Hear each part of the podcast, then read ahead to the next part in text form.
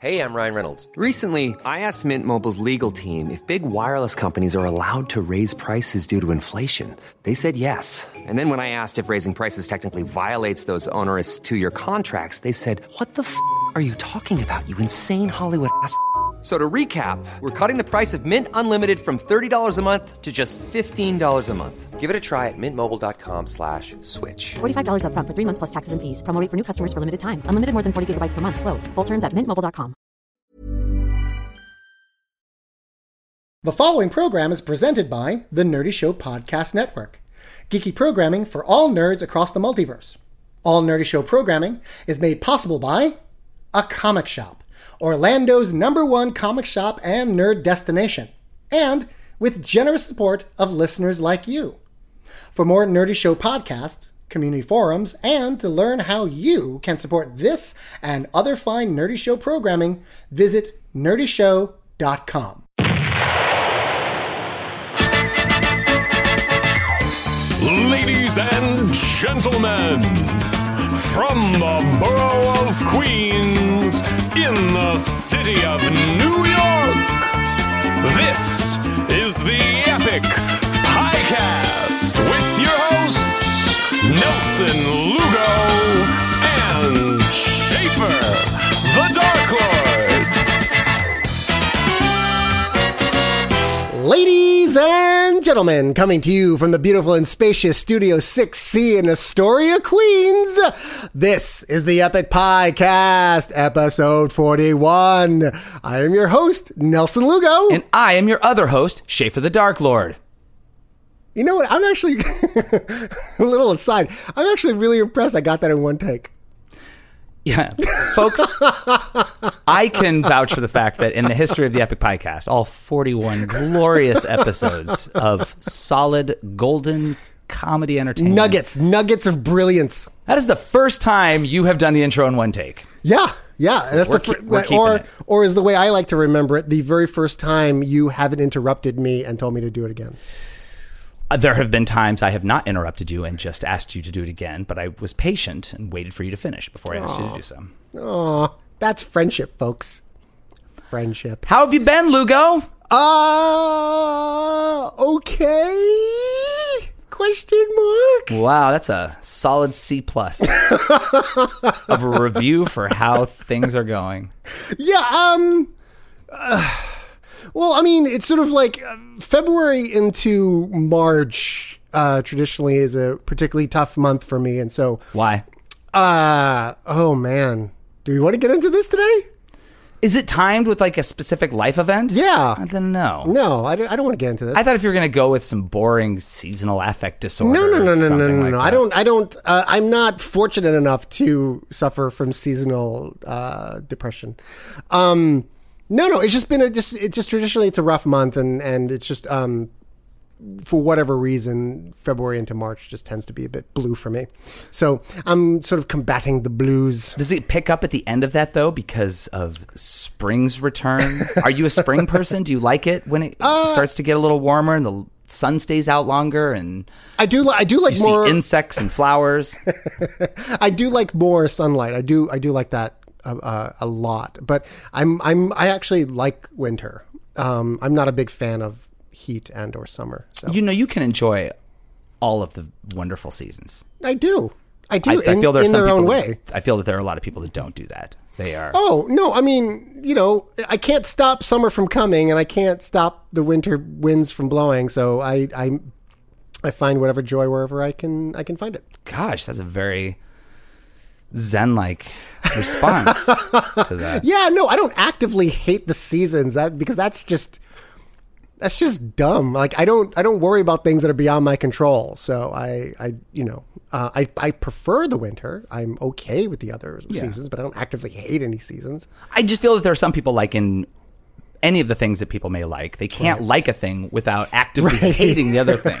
Yeah. Oh, yeah, I yeah. really enjoy summer, but fuck winter or vice Yeah, versa. And it's yeah. like, whoa, slow Or- down there. Or or that that could be true for anything. Like oh, I love Batman, but I hate Superman. And, Ah, I love cakes, but I hate donuts. Right. you know, like I don't I, I, I wouldn't ever order a cupcake, but if it was offered to me, I would eat it. Well, Yeah. that's yeah. Again, very zen-like of you. I'm psyched that spring is in the air. I I Yeah. like winter too, but Yeah. uh, I'm excited. Are you a, are you a, a, a spring uh, person? I really like spring. I also really like summer. Um, a- additionally, I really enjoy fall and winter. Oh, so you're a well, oh, you're a well-rounded fan of the season. Every one of them has its pros and cons. There, yes, absolutely. Uh, uh, actually, now that you mention it, I'm I'm actually really looking forward to summer movie season. Summer movie season. That's one of the best parts about summer. Also, uh, sex outdoors is. uh, that's not really Schaefer- exclusive to summer. No, you I can guess do it all year not. long, Yeah. but it's just the most convenient. Well, you know, it's your options uh, grow exponentially the warmer it becomes. I would imagine. Uh, are you are you a big uh, sex outdoors person? Do you have a lot of sex outdoors? I wouldn't say I have a lot, but I do enjoy it quite a bit. Okay. All right. Well, in any given summer warm season, like how many times would you say that you have sex outdoors? Oh, like, I don't know. 90 to a 1,000. I'm kind of an enthusiast. Also, I would like to add to that fuck sex indoors. That shit is bullshit. Oh, I, s- I see what you did there. I see what you did there. That's a good callback. Thanks. Uh, how are you? You've been one busy mofo the past few weeks. I just got back from South by Southwest. And boy, are my arms tired. That only works if you said fly. Fuck, I didn't say fly. I have had a busy. This has been the Epic Podcast episode. All right, so you I went have, to South I've, by had, Southwest. I've had a busy uh, performance schedule in the month well, of March. you didn't just go to South by Southwest. You went somewhere else, didn't you? I did. At the Yeah. beginning of the month, I went to MarsCon. There you go. Minneapolis, Minnesota. Was it was it uh, cold as hell there? It was pretty cold, and it was you know just the days before um, I left New York. We had uh, w- that week where it got freakishly warm. Oh, right, right, so it was right. lovely. It's like, oh my God, spring's around the corner. And then I went to Minneapolis to remind myself that it is not. I had a great time. MarsCon is a uh, science fiction fantasy convention, and uh, Okay. the Fump, the Funny Music Project, have always Sure. carved out a little corner of it, and they've had a, a concert and. Um, They've added in the past few years a an awards ceremony, Oh. the Logan Awards. The what now? The Logan Awards. Logan Awards. The Logies? they are no, they are called the Logan Awards. I see. So They can are- I call them the Logies? you probably shouldn't. It's they're called the Logan Awards. Well, sure. So I went out there for that. I saw uh, a bunch of members of the Fump, Sure. Insane Ian, Luke Ski, Right, Devo right. Spice. Those those usual suspects. Yes. Um, okay. And uh, that was fun. Okay. Yeah, did some rap songs. You were you wait, so but you were nominated for an award. I was nominated for an award for outstanding original comedy song For what? Which song? for a song called "Sex Rhymes." Okay. Yeah, I see that. I don't really get it. It's not a very funny song. I feel like I'm not being modest here or humble. I, Uh, think- feel that I have some very funny songs, and I think that that You- song is just a list of things. Well, yeah, but you do it with such panache and with such tongue firmly planted in cheek that uh, the, the comedy uh, sort of r- grows out of that. No, I just do it fast. That's it. That's the only the punchline is there's a lot and it's fast. That's Well, did you win? I did not win. Oh, uh, but man. I Who I was won? I, I was it was just an honor to be nominated. Oh, okay. That's very kind. Uh, who who won? I don't remember. Oh, all right. were, were you drunk and or high when this was going on? I was in the out of doors, wasn't I? Does that mean you were also having sex? I don't understand. Uh, and that did not happen at MarsCon, but yeah, I see. I, and I actually was not drunk or high at it. oh, I just all right. You just flat up. Steve Goody. Oh. Okay. Steve Goody won. Who? Well, who gets the vote? Like how? How are the? How is it tallied? How? How are winners determined? I'm not certain. I know that Uh-huh. uh members of the Fump vote. Uh, I know that Dr. Demento casts a vote. oh, okay. This is part of this showcase is the dementia track showcase, which a Uh-huh. bunch of the Fump artists put together. So it's it's got connections to Dr. Demento. oh, okay. I didn't. I didn't realize that the doctor uh, had a hand in it. Yeah. Uh. Okay. That gives it, that gives it a far more clout than I had originally given it 30 seconds ago. Oh, I I hope I'm not reducing its grandeur by not. I, well, I don't know. I've never been. I've never been nominated. oh, I don't think I've ever been nominated for anything either. I've never been nominated for anything. I'm gonna nominate you for best co-host ever. Oh, Ah, I would nominate you, but and I'm the going to envelope, please. win. If I nominate you, are we up for the same award? That sucks. you don't get to vote. fair enough. So I did that. That was a lot of fun. Great. I came back to New York um, the following week. A couple of my rapper friends came through on tour, more or less. He's a rapper from Toronto, Yeah. Canada. Yeah, yeah. I love and that guy. IQ, rapper I love from Florida. IQ. Uh, they were here, and um, we, IQ we did a rap is- show in Brooklyn. It was really fun. IQ is such a genuinely warm and kind man. I'm just, I, I I was so happy to have gotten to hang out with him last time we were in Orlando. I think it's fitting that he has this amazing uh, album about Attack on Titan because he's like three stories tall. He's a very He- tall he's man. a very yes. tall man. He's a very He's tall a very man. sweetheart. and then after that weekend, Uh-huh. then I went down to Austin, Texas for my seventh uh, appearance at South by Southwest. Oh, nice. Music festival I happens want every to March. I want to go to South by Southwest next year. Do you? Yes. Do you? I do. I want to. I want to go down with something like like either a, a show or put together a variety show or my stuff or like I want to go down. and I want to experience the South by South because it seems like all the people I like and uh, all the people I like hearing about what they're doing all went to South by Southwest, Mm-hmm. and I figured like I was missing out.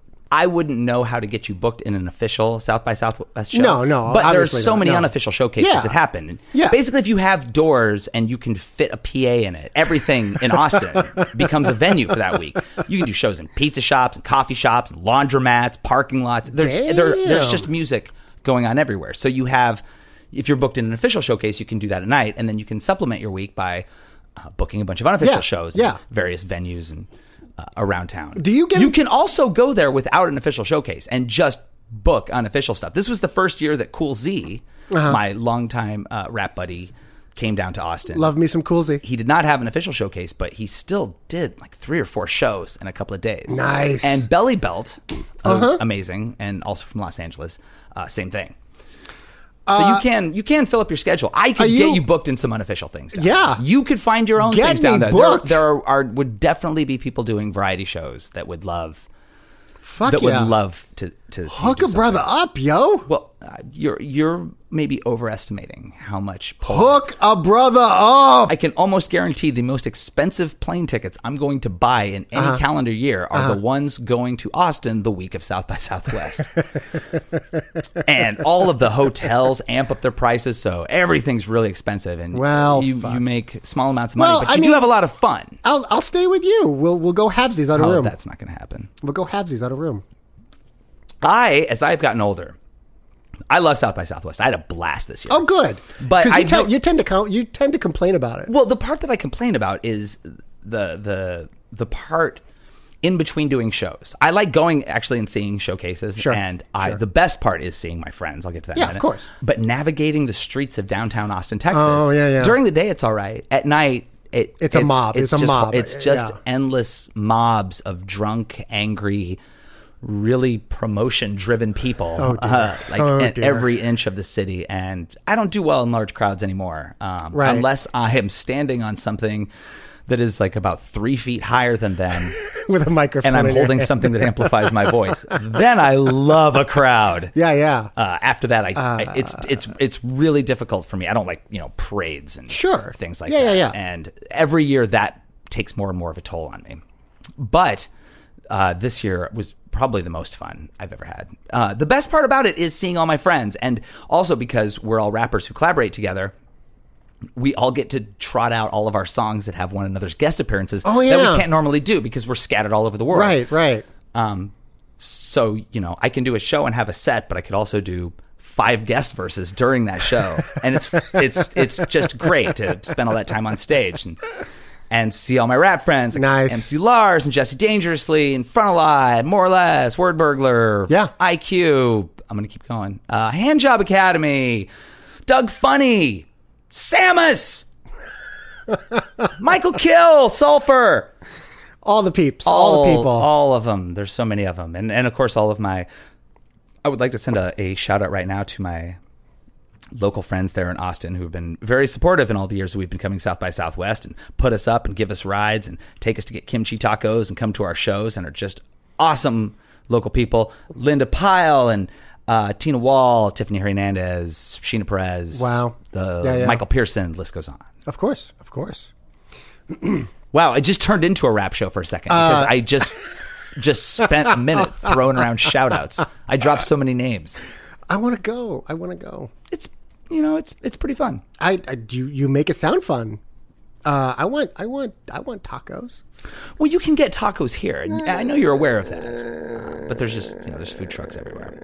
I saw a uh, World Star Hip Hop bus when I was down there. What the hell's that? It was a bus with the World Star Hip Hop logo on it. What? Okay, please. What what's the World Star Hip Hop? Do you know what World Star Hip Hop is? No. It's a website that ostensibly is a collection of hip hop videos, but is mostly uh, amateur, you know, cell phone videos of people fighting.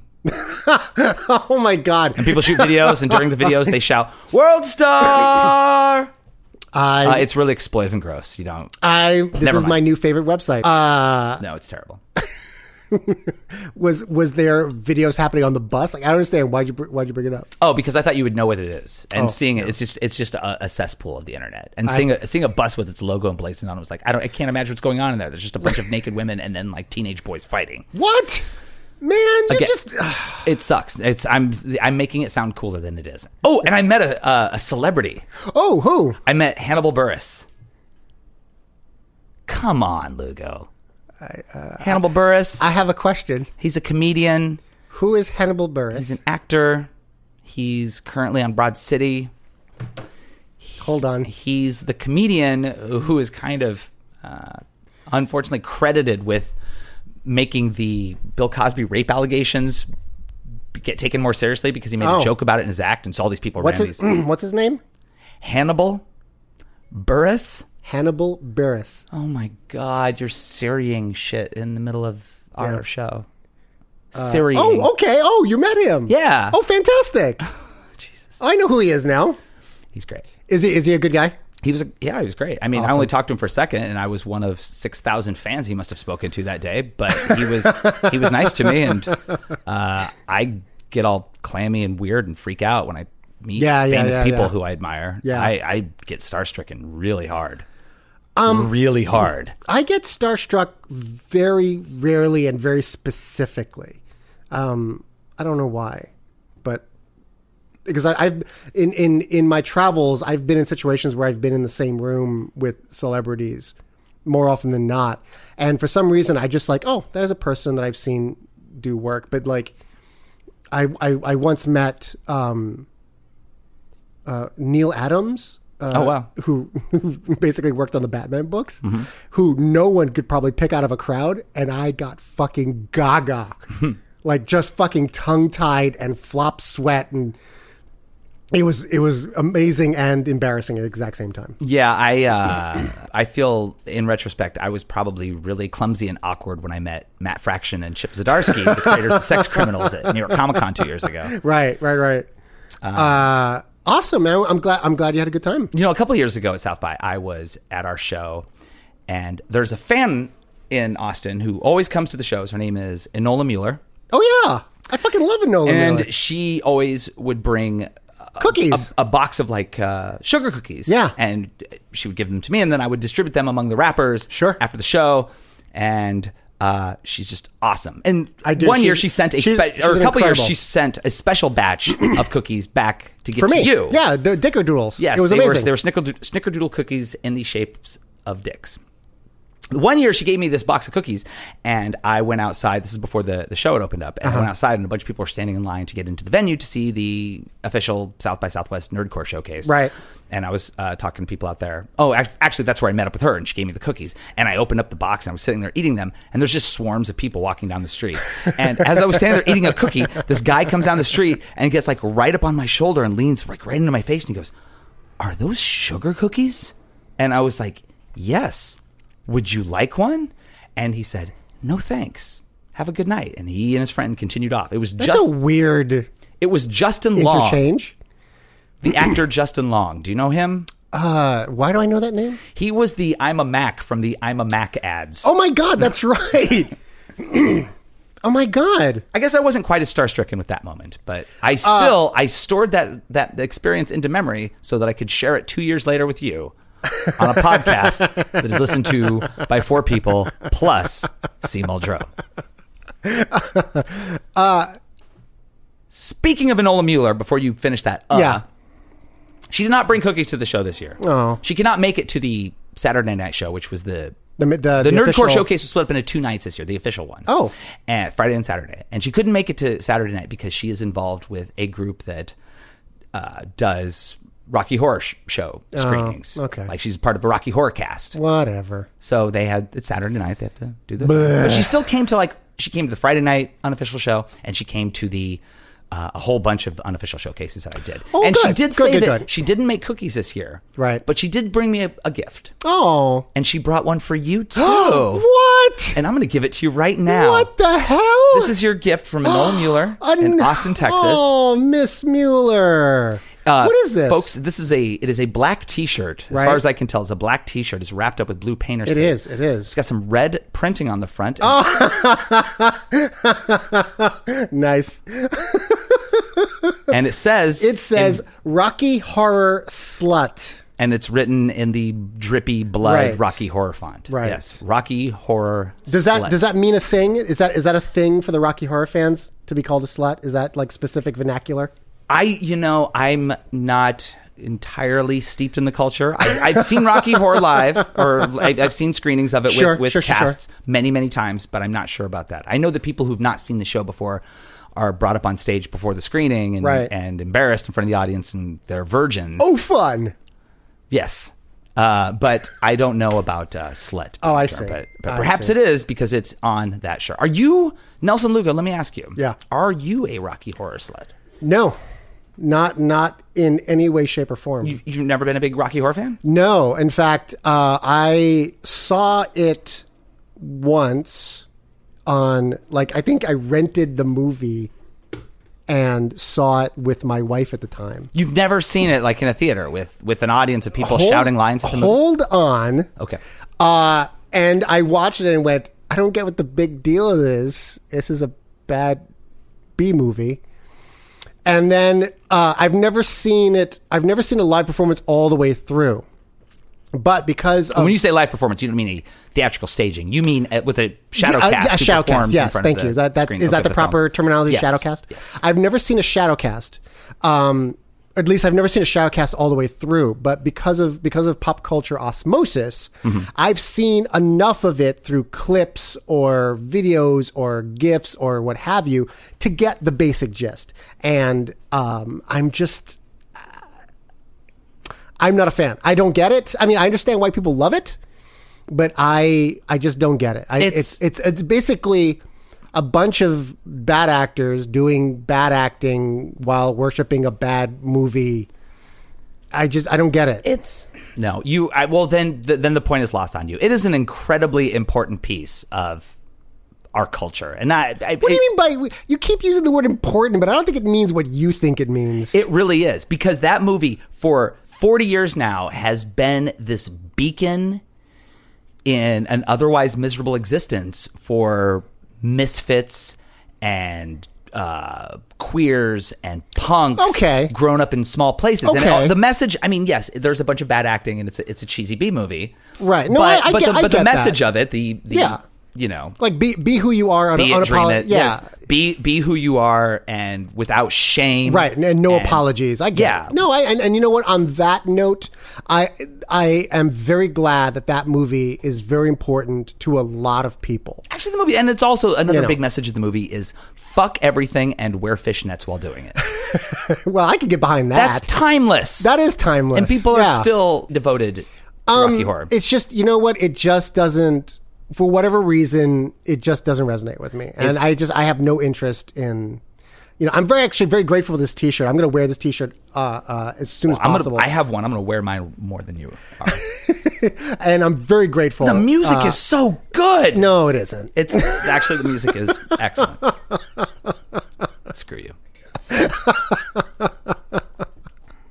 It's catchy. A lot. I mean, again, I, I'm not. I'm not trying to downplay people's fandom of it. I. It just. It just doesn't resonate with. Would me. you like to hear my impression of the criminologist? No. Great. Here we go. Oh God.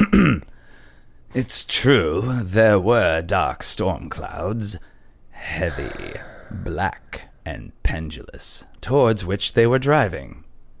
okay. I would No. No. like, No. No. No. We're done. We're, we're done now. if I may, Oh God. to take you on a strange journey. I. I hate every every second of this. Thanks, Enola. Thank you, Enola. You're the best. and that's it. Now I'm back home. Now I've had a, I've you know every year, December, January, February. I historically don't do a lot of touring. There No. have been exceptions. I don't do a lot of traveling. I that's the time where I am supposed to make new music, and I have been working on some new music. But Mm-hmm. know you have, yeah. But that that period, my my my regularly annually scheduled dormant period has now come to an end and it's always signified by my trip to south by southwest Right. and so now I guess I'm back on the clock as a semi professional hobbyist rapper for the rest of the year. Okay. Well, rock and roll, man. Thanks. Good for you. Thank you. Get to work, you lazy bum. Trying. Uh, if I didn't have to record this podcast once a month, I would have volumes of new music to release upon my loving yeah, Yeah, audience. yeah, Blame this, you dick. Uh, I wish I had anything interesting to say, but I don't have anything interesting to say. Uh, yeah, I mean, it's been a pretty like uh, calm and quiet time since the last podcast. Before the storm. This spring and summer are going to be very stormy for you, Nelson Lugo. Why? Why? I don't know. I'm trying to create drama. No, don't. There's no. Please, I have. I have more than enough drama in my life. I don't need you to add any more. I'm sorry. What I meant was I'm trying to create a dramatic prelude. Oh, I see. To your next couple of months. I say. The world is your oyster, my friend. Opportunity and joy await.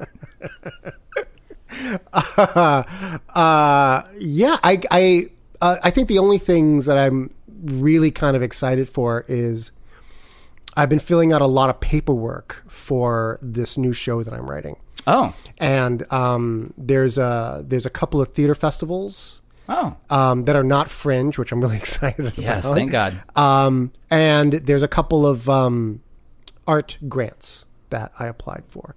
Um, and almost all of them were due on April 1st. So I basically sent everything in this week. Holy shit! Look at you. I know, I know. What have um, It's- you done with my friend Nelson Lugo? I yeah, I I I gave myself the very simple task because I knew I wasn't going to write anything because pff, that requires art and talent and and not procrastinating. Um so I said, okay, well if I'm not going to write the show, I have to do something that furthers the show in some way. And what I chose to do was to essentially fill out these applications and get them in. And they're very, you know, Are and you it- filling out applications? Entering a show you haven't written yet? yeah,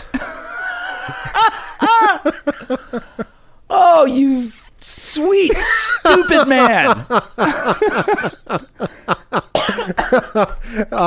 yeah. And uh, I mean, luckily, I don't need to have a finished script to be considered for any of these.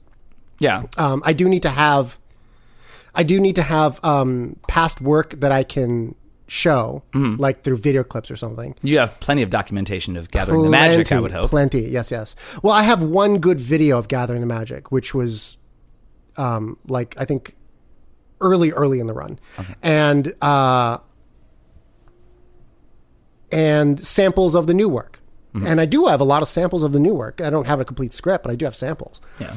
And and these and these applications are like no fucking joke. Like, you know, we're talking like you know 300 500 word mini essays to answer these things and you know like what what's the show about like what's the inspiration what's my work process like you know who's involved you know uh tech requirement like everything it just runs the gamut of everything and uh, it just took me a long time to complete them um, and then so i but i finally finished and then they're all off and so um, I made the deadline, but I probably won't n- learn anything until maybe May 1st. So I have a little while, but We'll see.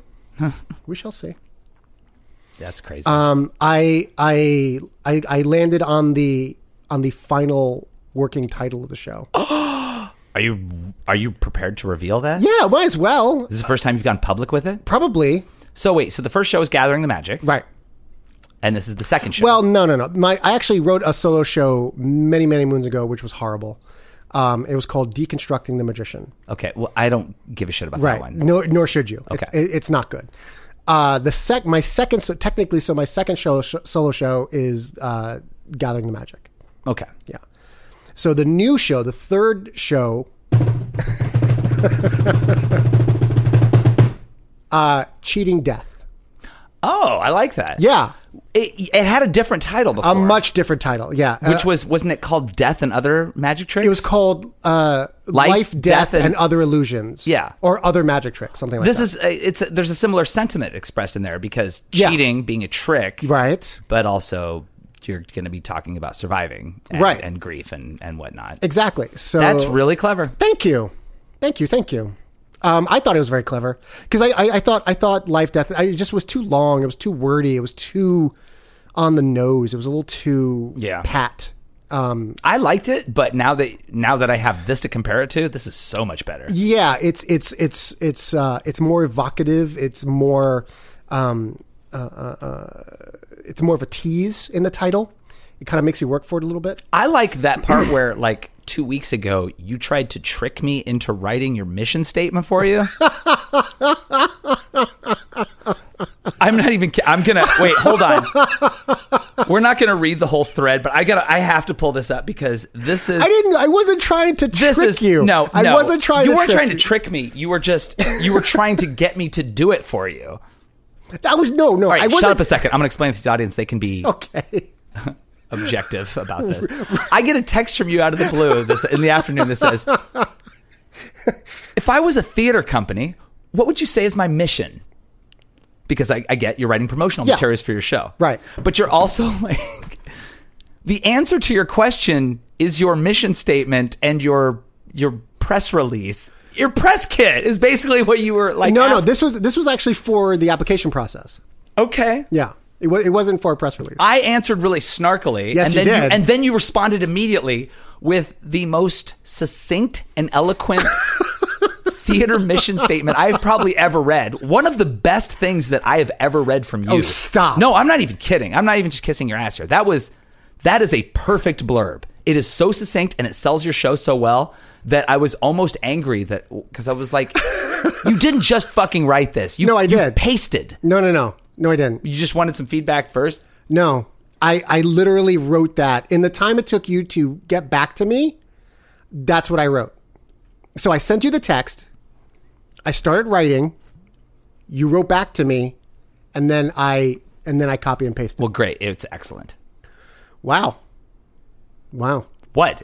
This is a. It's not very often we come No, on I- here and I no, I know. compliment your use of language. I know, which is why I'm saying wow. Savor the moment, I'm man. trying to. It's a little. It's, we are in our forties now, are we? both us and our show. Oh, there you go. So maybe it's time to start being a little mature and maybe appreciating more of the little things in life and not looking at everything as an opportunity to badger and insult. Uh, I wasn't. I was. I was looking. I wasn't looking to get you to write anything. I was looking for a jumping off point. You know what I mean? oh well, I delivered that in spades. no, you didn't. You, you, you, you basically gave me a snarky answer and then said what I wrote was great. That was all you did. Uh turns out I didn't need you. Ha ha. Terrific. Yeah. Oh god, that made me sad a little bit. I'm gonna put that on an inspirational image, like a meme on the internet. It's, Nobody needs, or I don't need you, and then the quote will be cited to the world. Oh god. But spring is in the air, Hooray! so life is anew. Yeah, yeah, yeah, yeah. Um, I'm pretty excited. I've got some. Uh, um, I've, I've got a lot of pots boiling, uh, and you know, right now I'm just basically patiently waiting for all of those things to come to fruition. Well, or not, you know, because you know I, I may not get accepted to the festivals, and I may not get the grants. So, you know, um, but right now that's that's what I'm kind of waiting on. You want to be a production consultant of mine? I have an idea about turning uh, uh, about creating one man show. Yeah. It's not just a rap show, but it's like it's theater and uh, and and and my album or and like my music. tied Is this together into is this story. the idea you had to do a staged version of sick of passenger? Sick passenger. No. Oh. it's my idea that I Which have hold to- on, hold that thought. I still think you should do a live staged version of Six Passenger. Okay. This one's better. Okay. Are you ready? Oh. Is this a live stage stage version of sex uh sex rhymes? That's exactly what it is. Oh god. I'll, t- I'll tell you about it later. I won't, I won't bore everybody with it on the air, but I have some No, no, really no. bad ideas. give me give me the elevator pitch. Give me the give me the 1 minute pitch. Go. Uh, it is a, a multimedia show that involves rap songs and uh, group dance production numbers Uh-huh. interspersed with educational sex monologues. Oh. Like personal monologues or or more It could be both. or more educational They'll be educational while couched in personal experience. So more spectacle rather than theater per se. I would say so, but Okay. still, but still educational and Yeah, yeah, yeah, yeah. incredibly sex positive. No, no, no. I get that. I get that. Like, I mean, I mean, like you couldn't do this in a high school, right? Like, it's still, it's still. oh no, it's still my songs at the Right. core of it. But there'll be video and there'd be backup dancers and then Okay. um and I and there's a bunch of other stupid ideas about Uh, it. I, I want to point out that I came up with this idea maybe 30 minutes before you came over here. okay. So All right. You're my first pitch, and I feel like it's going really good. Now So I feel far, I no. know what it's like to be a, a theater company. hey, if I were a theater company, Yeah. what would my mission be? Uh, no, Okay. no, you're not. No, that's not a thing you're gonna do.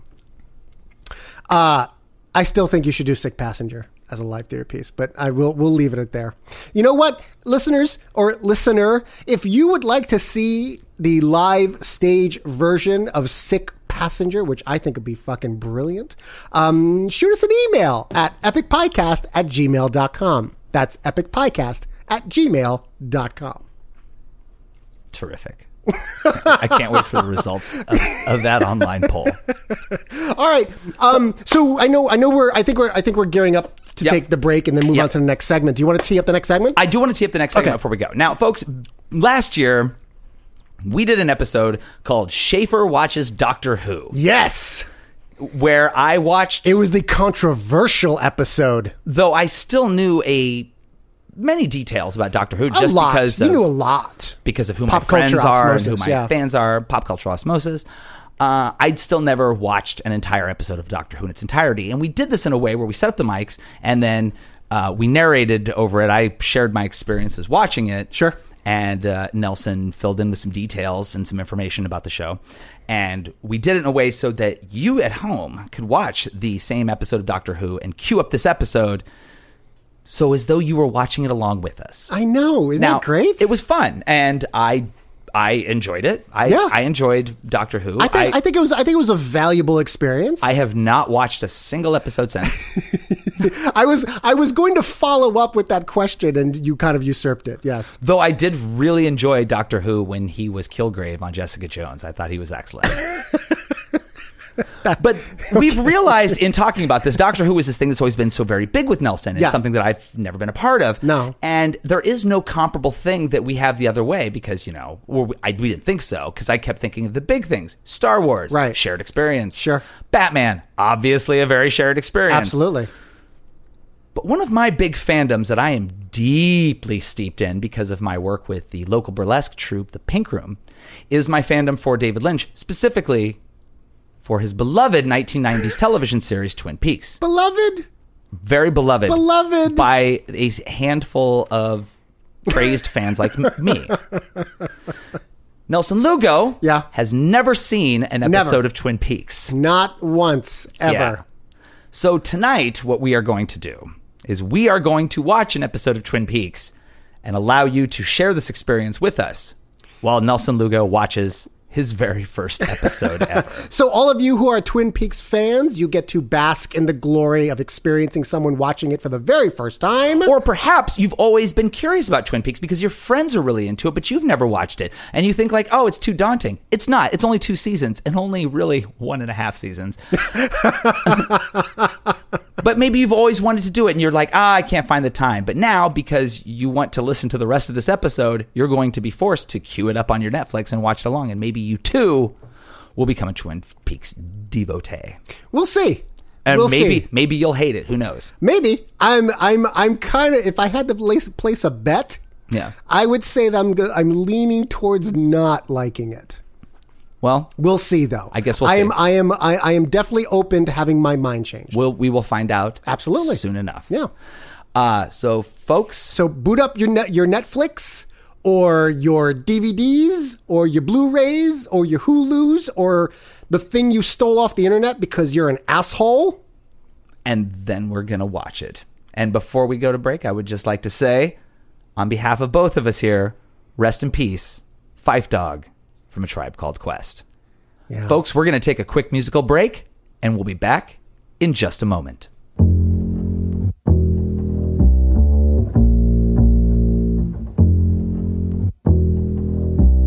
Yo, microphone check one, two, what is this? The five foot assassin with the roughneck business. I float like gravity, never had a cavity. Got more rhymes than the one that's got family. No need to sweat Arsenio to gain some type of fame. No shame in my game, cause I always be the same. Styles upon styles upon styles is what I have. You wanna just a fifer, but you still don't know the half. I sport new balance sneakers to avoid a narrow path. Messing around with this against the size of the. I never have stuff, cause I'm not a half stepper. Drink a lot of soda, so they call me Dr. Pepper. Refuse to compete with BS competition. Your name is special ed, so won't you suckle with the mission? I never walk the street, think it's all about me. Even though deep in my heart, it really could be. I just try my best to like go all out. Some might even say, yo, shorty black, you bug it out. Uh, Zulu nation, mother's last creation, minds get flooded. Ejaculation, right on the two inch tape. The abstract poet incognito runs the cape, not the best, not the worst. And occasionally I curse to get my point across. So bust the floss as I go in between the grit and the dirt. Listen to the mission, listen, missions out the work. Um, as I crack the monotone, chilling up the jazz. So get your own smoking R&B, cause they try to dupe me or the best of the back, but they can't do rap for it's abstract, original. You can't get your own, and that's pitiful. I know I'd be the man if I cold yank the plug on R&B, but I can't, and that's wrong.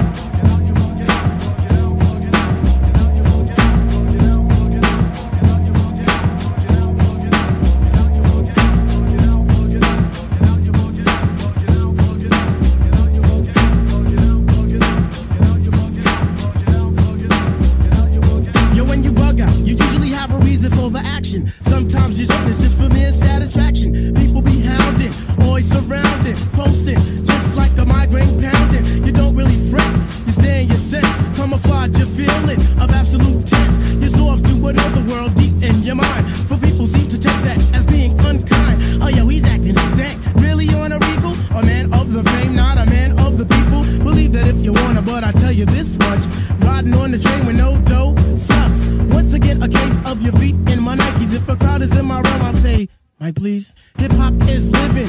Can't yank the plug. If you do, the result will end up kind of blown. I am not an invalid, although I used to smoke the weed out. At least I heed my heart, I used to say I had to be out. Scheming on the boogies with the crazy booming back buns. Pushing on them real hard just so we can have the big fun. When I left Maroosie, I was boulevard status. Battling the MC was when Tip was at his maddest. It was one MC after one MC. What the world could they be wanting? See from little old me. Do I have the formula to save the world? Or was it just because I used to swipe the women and all the girls? I'm the type of brother with the crazy extended hand, kid. This by all my brothers, I was on look what my man did. Supposed to be my man, but now I wonder cause you're feeble. I go out with the strongest and I separate the evils. It's your brain against my mind. My nose about to boot out, or your nasty kid is even though you see I bug out.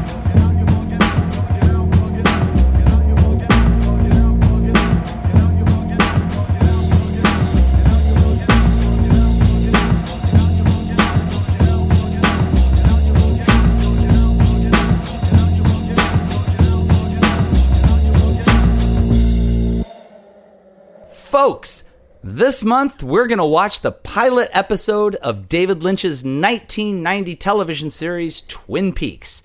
For Lugo, this will be his first time. Absolute first time. Now, the episodes of the series are one hour long. The Sure. pilot episode was a feature length film. Okay. So it's 90 minutes long without, you know, commercials. all right. Well, that makes sense. Oh, That but makes we're sense. not gonna that's i feel like 90 minutes is too much to do this so we're just gonna watch the first hour of it Okay, and i feel why? like because um, for the length of our episode for one Sure. Okay. um, but also because i think that at one hour there's there's a, a fine enough stopping point that you will be able to determine if you want to see the remainder of the pilot Okay. and really if you want to continue watching the television series twin peaks from 1990 I think. Well, how about this? How about we we watch the whole thing?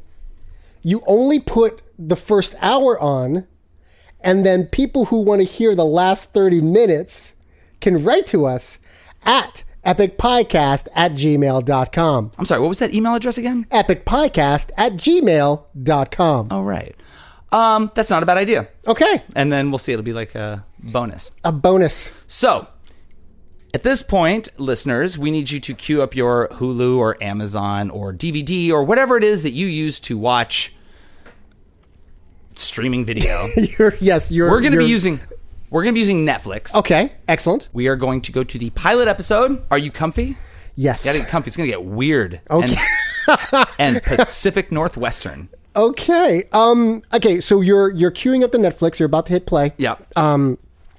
Yeah. I, I, I don't think we're gonna need to pause at any point, but if we need to pause, we'll we'll warn, give you guys a warning with a three, two, one, pause. And then- Oh no, we're not even positive. You got to do it. We got to do it straight through. If we need to talk about something, we will pick the spaces between dialogue lines. all right. So we're not pausing. We're going all the Oh. yeah. way through. So, um, so is cue there it up. You anything- can turn. You'll have to turn up. You can turn up the volume of this episode. Hopefully, you'll pick up the ambient sound of our television, uh, and then turn down the volume of your of your TV. So or.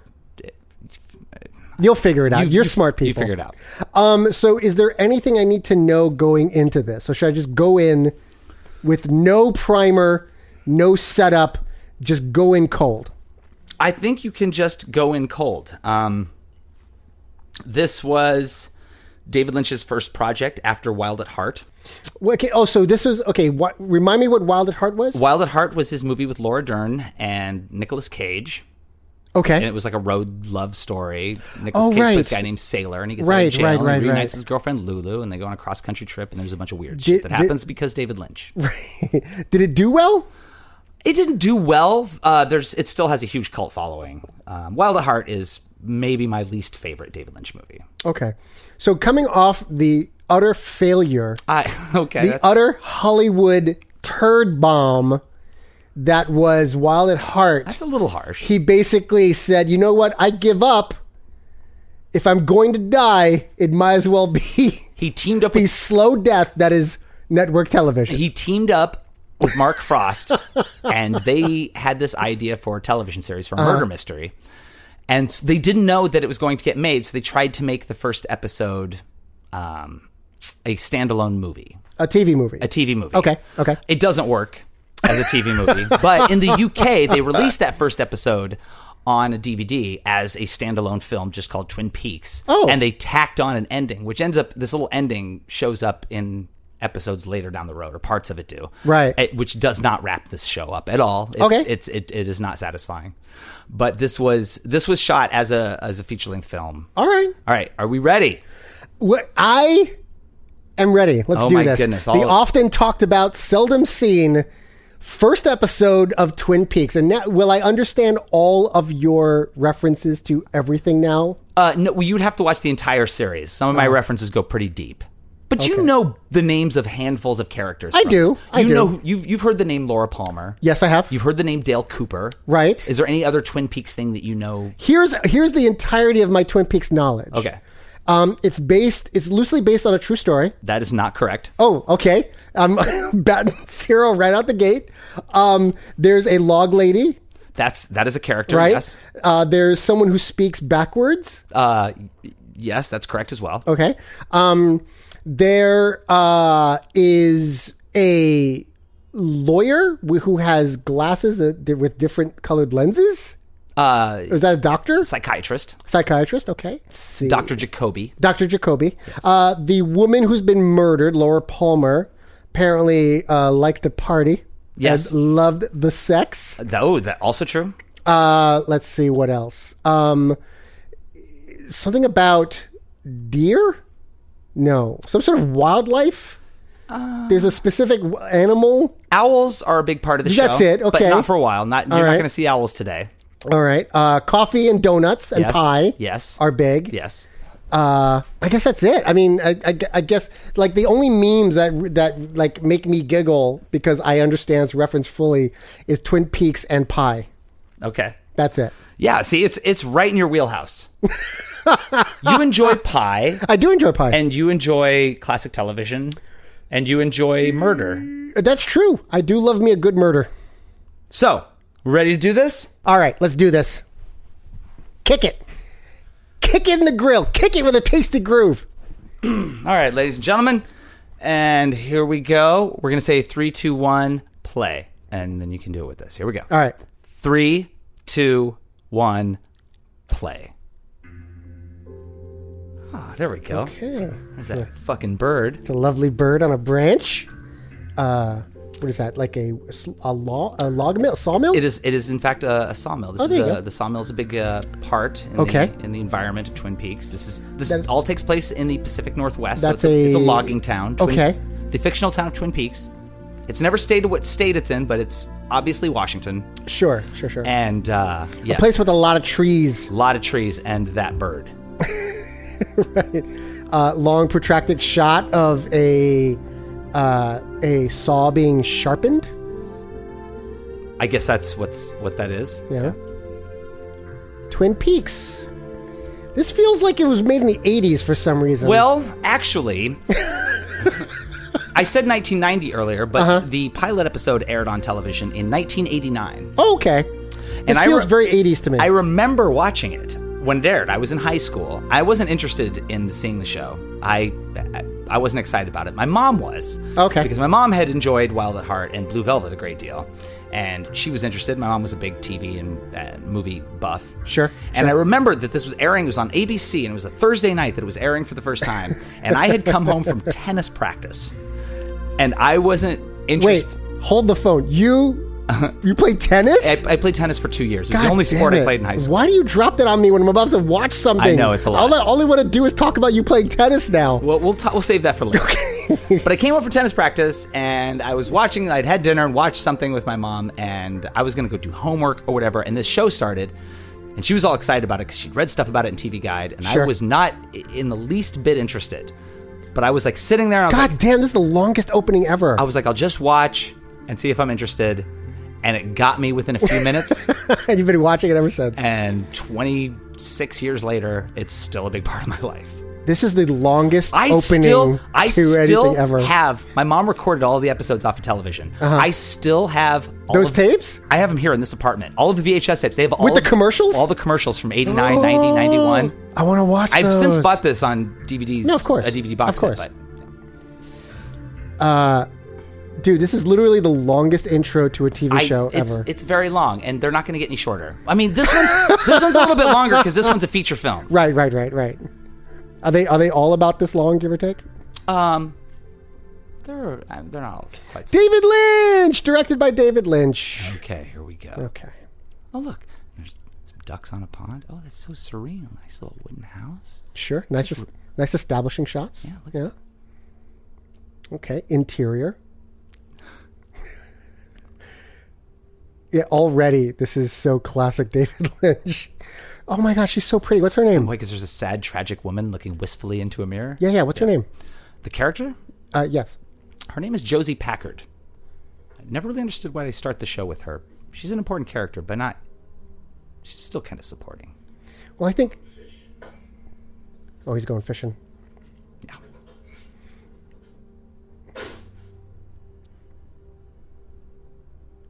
Oh, you know, I think I may have seen her and stuff, but The actress's name is Joan Chen.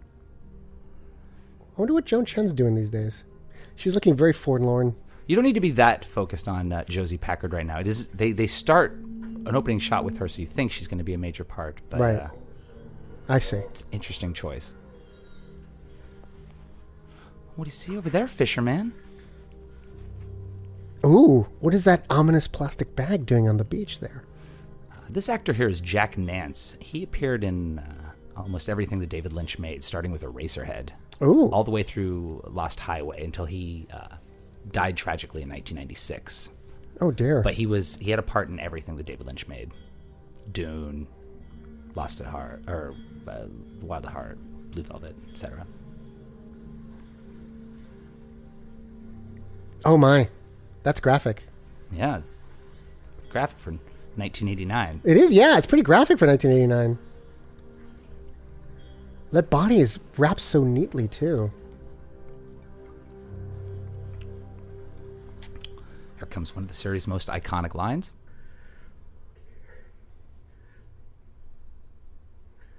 Lucy, Lucy, this is Pete Martell. Lucy, put Harry on the horn. Sheriff, it's Pete Martell up at the mill.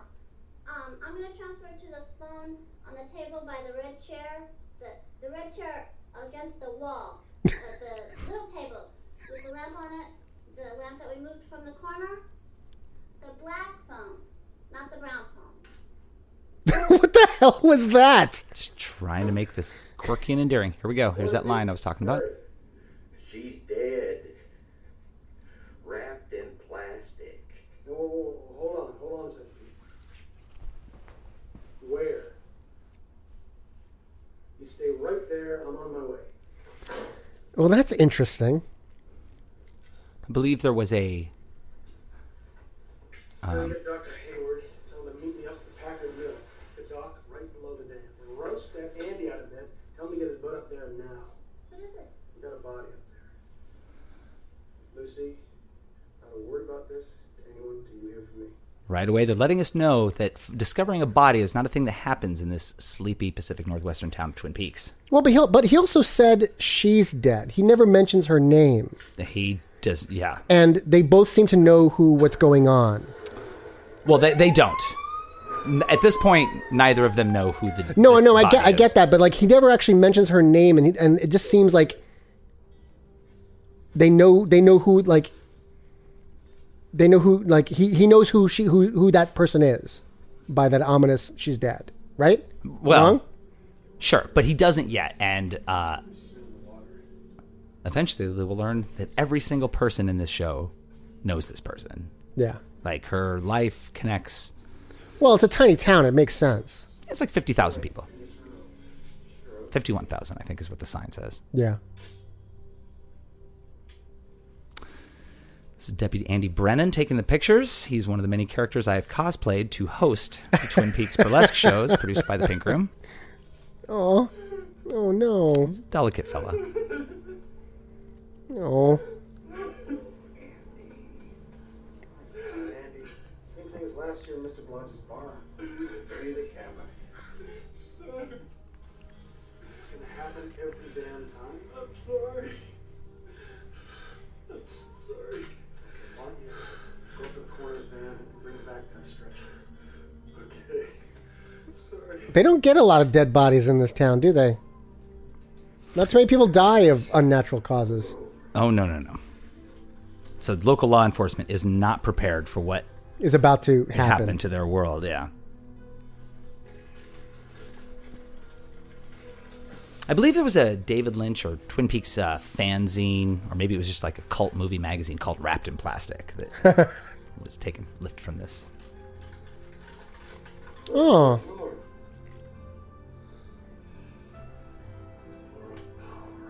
And there we first hear the name Laura Palmer, oh she's pretty centerpiece of the Twin Peaks story. Sweetheart, I'm not gonna tell you again. does does the actress who plays Laura Palmer do you get to see her like in flashbacks or Sure, yes. do you only see her as a dead body? Yes. Wait, what? Yeah. Oh, you no, you you see her in flashbacks. Oh, okay. okay. You do get to see her in flashbacks. Well, and actually, the actress gets to play another character later on, oh, like a twin sister? uh, like a twin cousin. What? Oh, David Lynch, you fucking nutball! What's going on? Also very iconic here. This shot up the stairs in the Palmer house of the Yeah. ceiling fan will repeat a lot.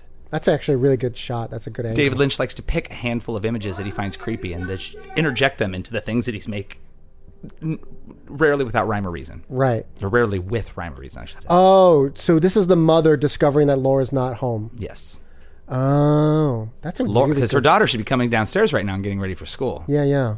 She's not.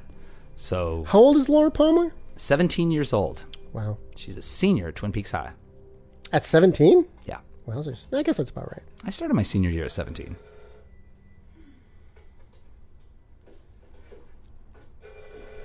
Frantic, her mother makes a phone call to the parents of her daughter's boyfriend.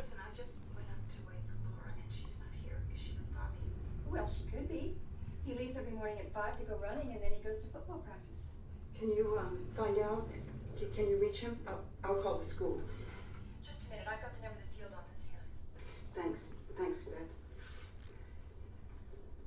Dad. That's also was a. Maybe she went out with Leland. He had an early meeting. Oh, I'm sure that's it. Either that or she's with Bobby. Sure. I'll, I'll, I'll call up to the hotel. Thanks. Bobby Briggs is the name of Laura's high school boyfriend. Mm-hmm. We will soon learn not her only. No, high of school course boyfriend. not.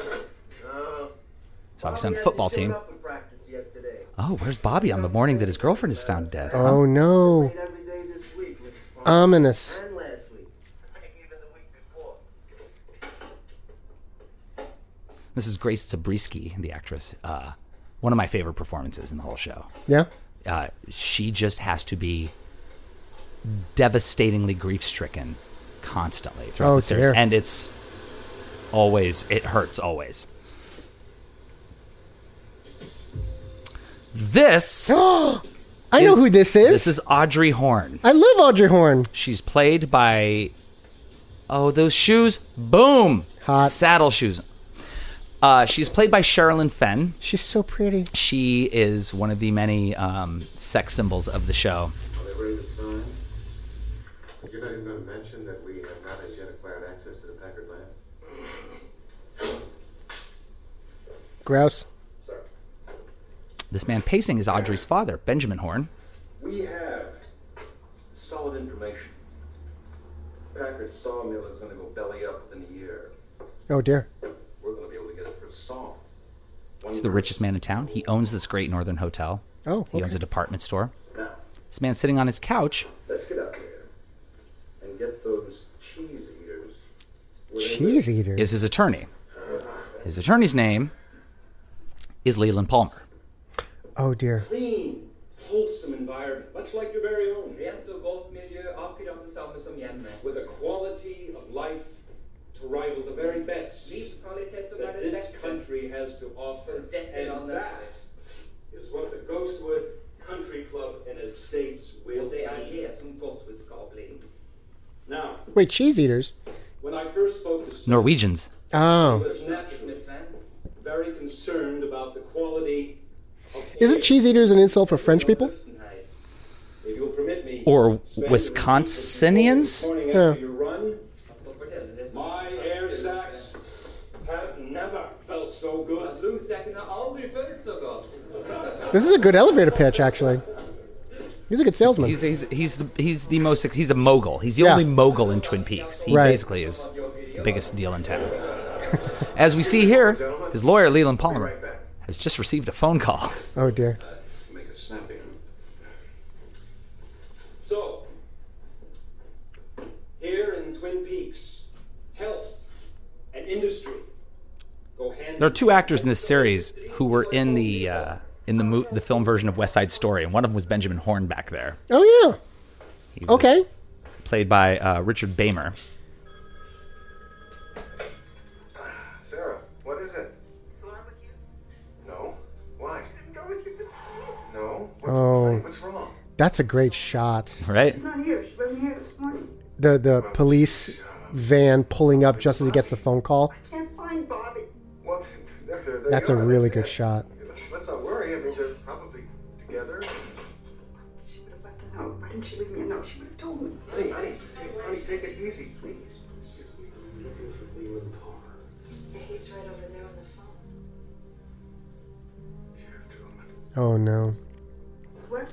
Who- who- At this moment, Leland Palmer realizes he's about to get terrible news. And so does the wife. Well, by and Sarah proxy. Palmer on the phone. They are about to learn That's a great scene. of the Hmm, actually. death of their only child. You know what? I'm Sandra, and I'm just the professional your small business was looking for. But you didn't hire me because you didn't use LinkedIn jobs. LinkedIn has professionals you can't find anywhere else, including those who aren't actively looking for a new job but might be open to the perfect role, like me. In a given month, over 70% of LinkedIn users don't visit other leading job sites. So if you're not looking on LinkedIn, you'll miss out on great candidates like Sandra. Start hiring professionals like a professional. Post your free job on linkedin.com/people slash people today. Nice. Yeah. What you're hearing are the sounds of people everywhere putting on Bombas socks, underwear, and t-shirts made from absurdly soft materials that feel like plush clouds. Yeah, that plush. And the best part? For every item you purchase, Bombas donates another to someone facing homelessness. Bombas. Big comfort for everyone. Go to bombas.com slash ACAST and use code ACAST for 20% off your first purchase. That's bombas.com slash ACAST. Code ACAST. Oh, wait a minute, please. What is it? That's. This is actually a really well constructed scene. This is really good. It's directed by frickin' David Lynch. you haven't seen a lot of David Lynch, right? I've seen enough. No, I don't think you have. Oh man, this is heartbreaking. Oh god, that's perfect. That's good filmmaking. Look, now, Sheriff Truman hasn't even told him. Yeah. But he knows. He knows. Police don't show up He's with lo- good news. What's wrong? My daughter's dead. Oh. God. That was that was like I think that's the best Reveal of well constructed scene where multiple characters find out the information at the exact same time without ever actually saying it. Perfectly enhanced by Ang- Angelo Badalamenti's score. He scored Yeah. all of David Lynch's stuff. But there's a great story and supplemental video that I can show you about how he and David Lynch wrote this piece of music playing here Uh-huh. that is placed throughout the entire series. And And the, s- the the slow pan down the chord yeah. to the scream. Yeah.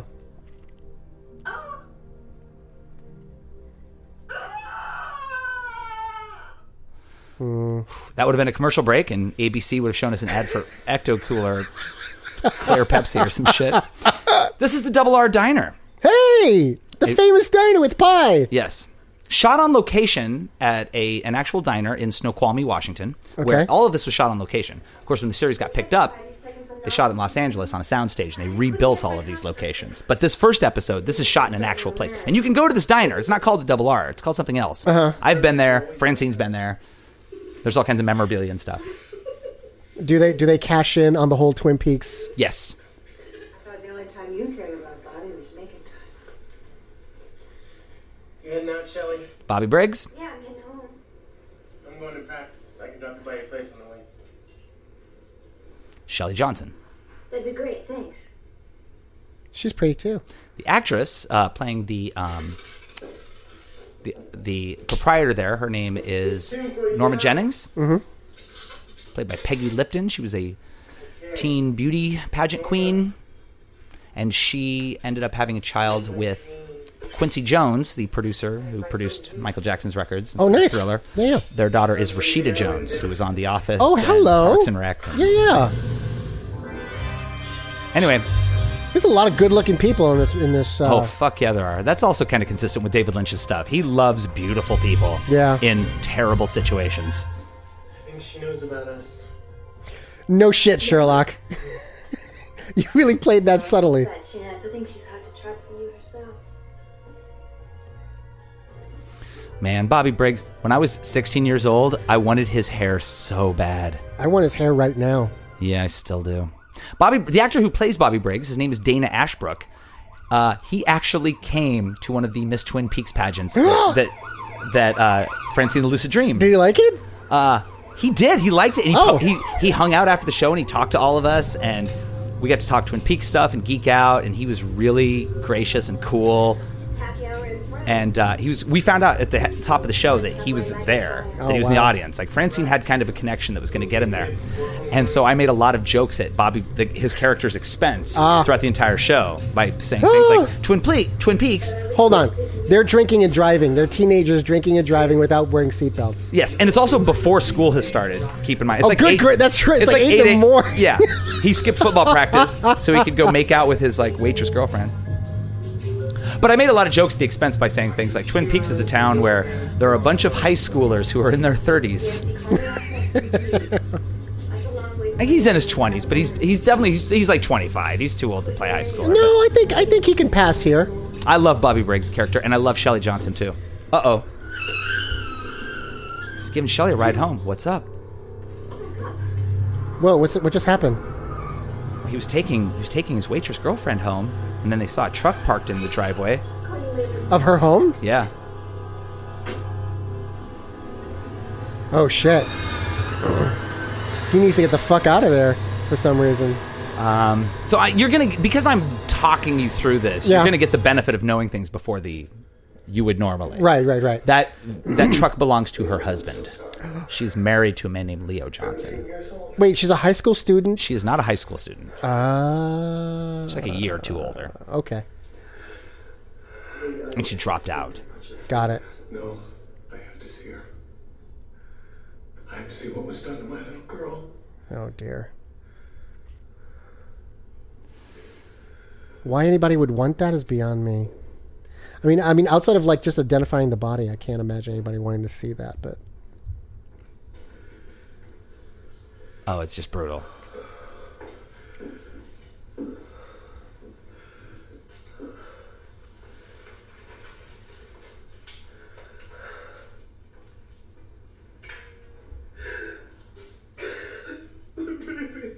Oh, and then Leland Palmer sees dead daughter for the first time. oh man,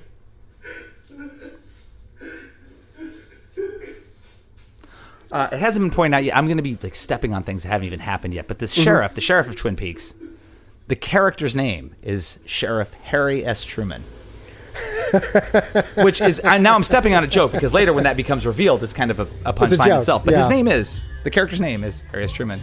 Now we are in walking the halls of Twin Peaks High. Oh hey, look at that! That zigzag pattern you see uh, painted on the walls. Oh wait, shut up, Oh, Mark. shut up, Let's Watch shut up, this. This is shut up. iconic. Audrey Horn slipping out of her saddle shoes into her red pumps in the hall. smoking a cigarette. She's just such a bad girl. I love Audrey Horn so much, and I will forever.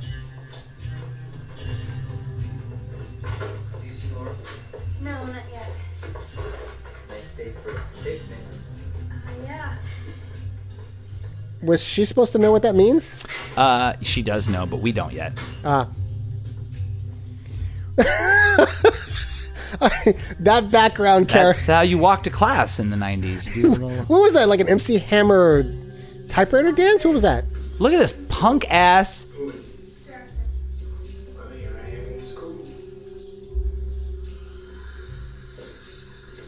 Punk. What a dick. Bobby Briggs' best friend, Mike Nelson. He doesn't get a lot of screen time, but he's there every now and then. Me worry? Bobby, you're wanted in the office Who wants me now? right now, young man. Everybody knows something's up, but nobody knows what's going on. Wait, why does he have a letter on his leather jacket? Cause he's like he's a he's a like a varsity football player, but he's also like this kind of dirtbag punk ass. Do you put letters on the He leather did. jacket? He did. He didn't want to wear his sport his like letter jacket. He wanted to wear a le- like a motorcycle jacket. Fair enough. Audrey Horn. Here. James Hurley. You. Fuck you, James Hurley. I, a lot of my bias is going to come out. There's certain characters that I just you just don't like. James is a very important character. So is Right. Donna Hayward, Uh huh. but I don't like either of them at all. Oh, There's there's subplots.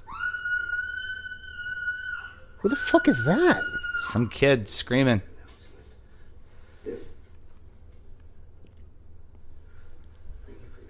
You know, I, I, I have to say that the way the story is pieced out and and Unfolding? and unfolding is really see like these characters didn't hear anything and they automatically know Yeah.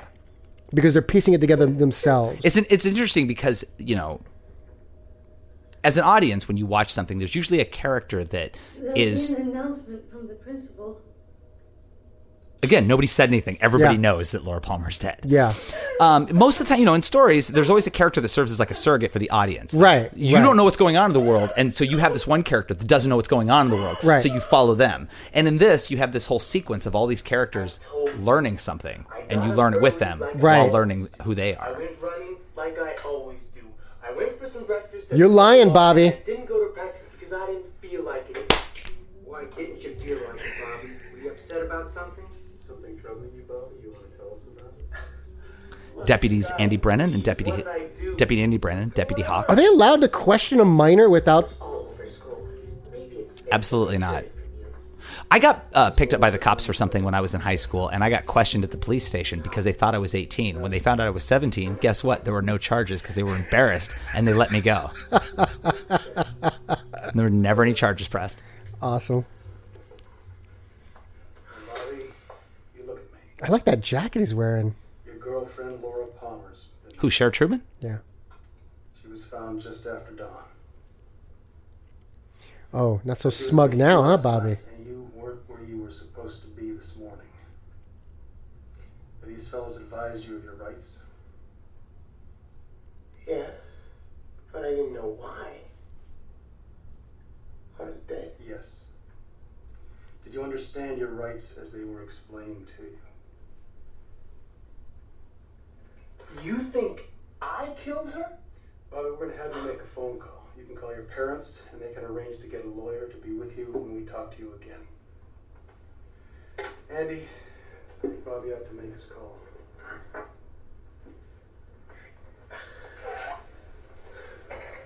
I loved her.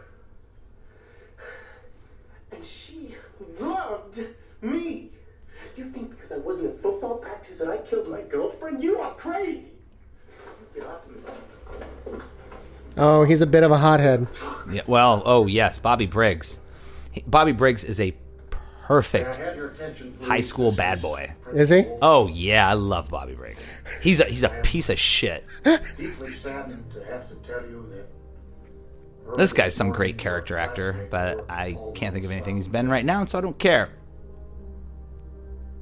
this is a terrible moment for all of us. This is the principal canceling classes because one student you know, was found dead. Um, yeah that makes sense i mean yeah, I guess it does. it's a especially small in town it's yeah, a small yeah, town Yeah, yeah. my my high school would have done this.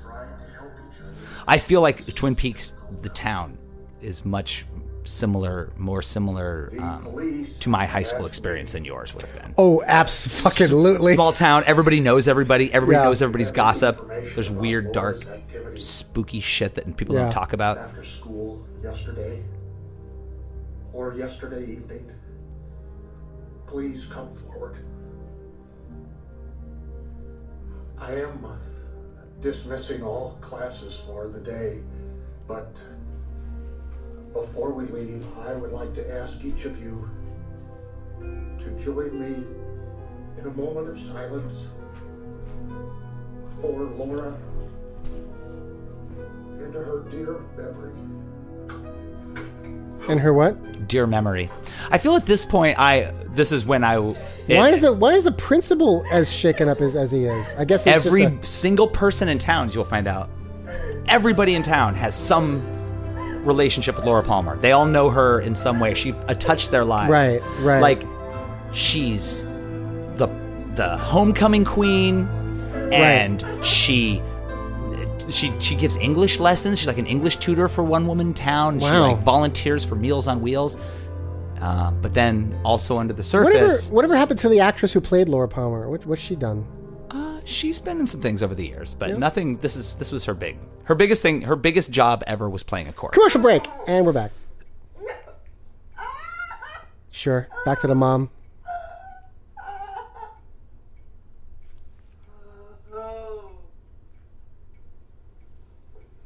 Oh, is that a doctor giving her uh, a sedative? Uh, was he giving her something? Yeah. Oh, yes. That's Doc Hayward. The Haywards, uh, Donna Hayward, we saw in the last in the Right. costume tape. The Haywards are really good family, are really good friends Sure, of the sure. family with the, the Palmers. Laura and Donna were best friends.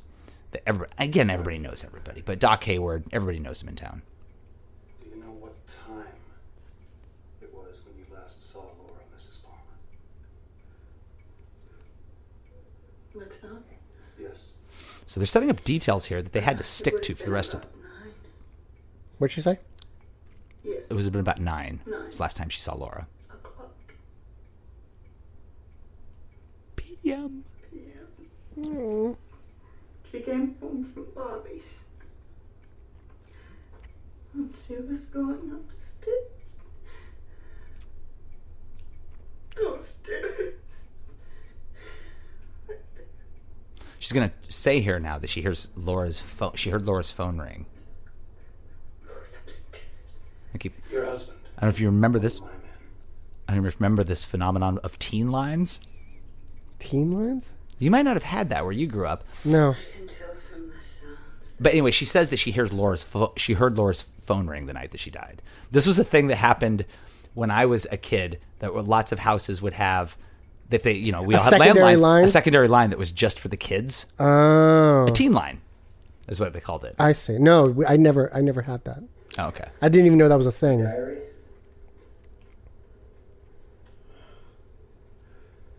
Do you know where the key to this is, sir? This is Deputy Hawk finding Laura Palmer's diary while at the Palmer's house. You have to take that and return it as soon as possible. Laura Palmer's diary or diaries, are very important. I would imagine plot driving MacGuffins throughout the Oh, story. sure, sure, sure. It's a gun. No. Ooh, it's worse. It's a video camera. Yeah. oh shit. So here, Sarah Palmer is recalling the events of the night that Laura, Laura's last right, night, Right. and they would have to stick to these because the show runs for two years. But it really only—I'm not sure exactly what the timeline is, Uh-huh. but it only is really about like three or four weeks of time.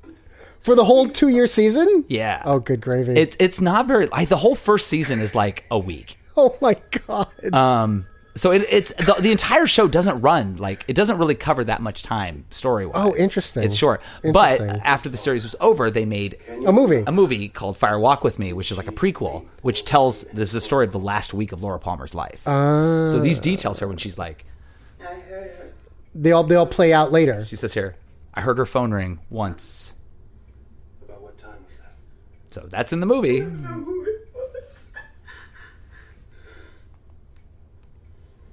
You don't know who called Sarah Palmer, but I do. Do they ever find Sarah Palmer's killer? Sarah Palmer's killer killer? Or did it get canceled before they can get that far? You mean Laura Palmer's? I'm sorry, Laura Palmer, yeah. Um, yeah. And she didn't show up at school today either. yeah. We're at the sawmill. Now we're at the sawmill. Very industrial looking machines with blades and violent Again, the actor Jack Nance. His character is named Pete Martell. Just local quirky flavor. Real folksy. Sure, sure. But he was the lead character in Eraserhead. Okay. Come on back here. You're not going anywhere. and You're not. His wife, Catherine Martell, played by Piper Laurie, who played the mother in Carrie. Catherine, I'm sorry Sissy to Spacek. offend but I'm the owner of the sawmill. And you don't know the first thing about this mill. Remember her? That's why I'm running. Oh yeah. They're all gonna laugh at you. Before. Maybe I should have. You're not shutting us down. Catherine, I have the final say so. Peter, push the plug. Pete, don't you dare. Josie Packard. I- I'll just. I'm just gonna save you some footwork here. Josie Packard is the widow of Andrew Packard, who owned the sawmill. Ah. And so she's closing the sawmill. Uh, yeah. Uh, Catherine Pete's wife, who was right there, one played by Piper Laurie, Mhm. was Andrew's uh, sister, and she is the basically the May I have your attention? operating boss of the mill. Got it. Like the manager, the foreman. Yeah. Bitch. Whoa. This morning, as you know, Could you say that in 1989? Guess so. What's your name? Fred Truax.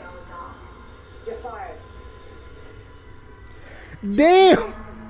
Your co-worker and friend, Mr. Yannick from Aspen. Is Catherine Martell is really unpleasant. His daughter, one of Laura's like um, the, the story goes on long enough that like almost every character goes from like it's like professional wrestling almost every character goes from being a good guy to a bad guy with either a vindication story or right. or right. comeuppance Right. or in some cases like some characters like benjamin horn uh, back and forth a couple of times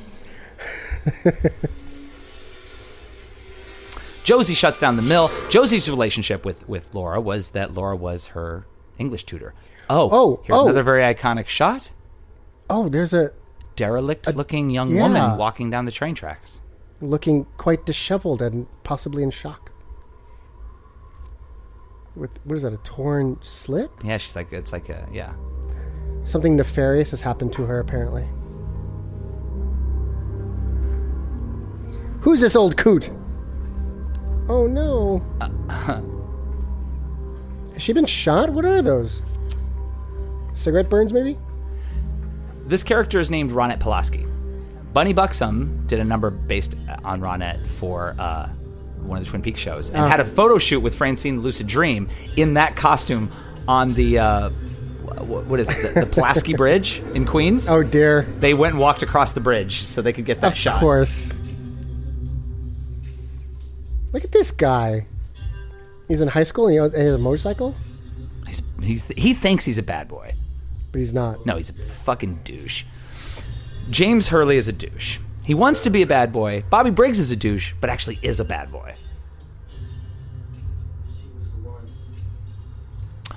Oh, I guess he's kind of let the cat out of the bag. James and Laura had a secret relationship that was being kept secret from Bobby. Oh. This is going to make Bobby and uh, James not friends. This is James' uncle. His parents long gone, uh, but he lives with his uncle, or he's friends with his uncle. Or, yeah, he lives with his uncle. Big Ed Hurley. This is Ed's wife, Nadine Hurley. She's got an eye patch.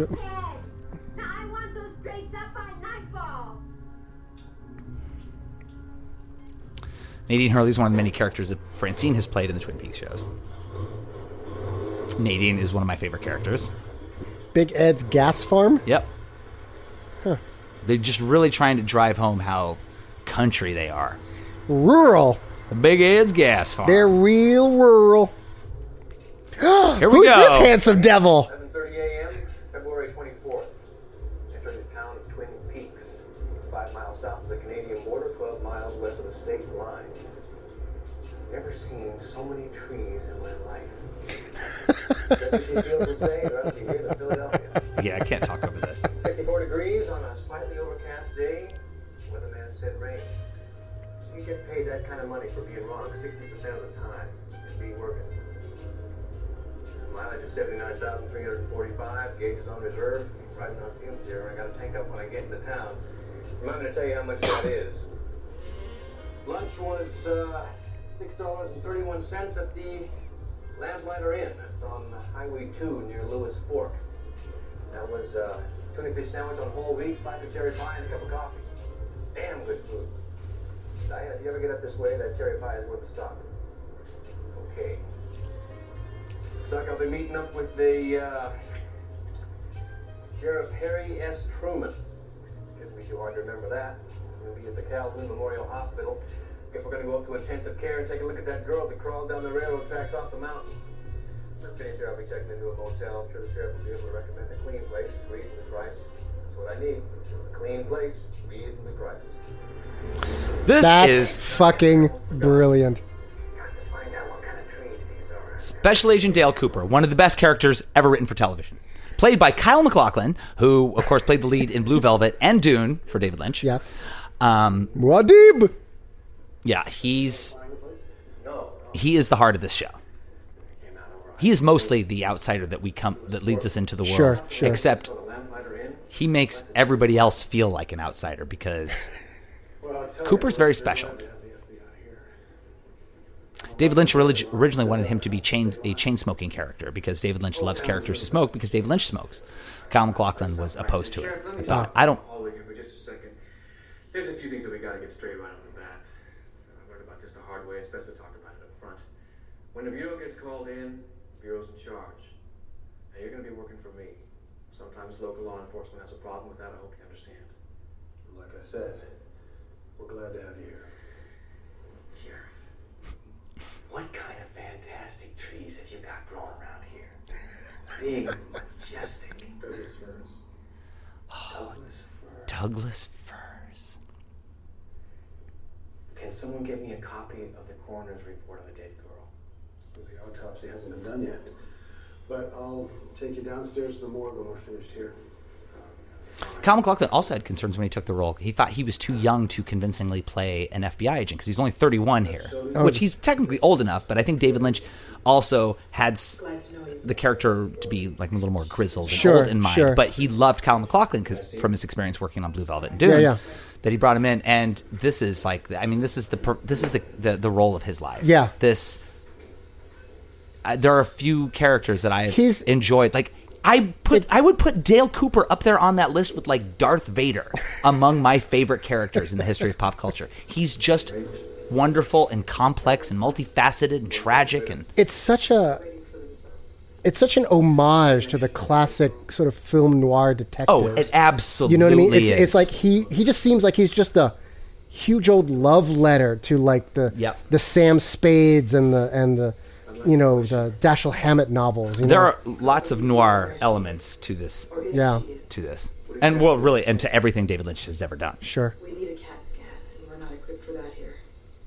My opinion? So now Sheriff Truman and these this FBI agent who's just rolled into town to investigate the murder are now standing I'd like to examine her fingers. over the comatose Ronit Pulaski, the woman we found walking and the, down the, the train the- tracks. the town is so small they don't even have a CAT scan. yeah. But then again, this is 1989. I mean, I, like how ri- widely available were CAT scans back in 1989? Now Cooper is examining her fingers, specifically her fingernails.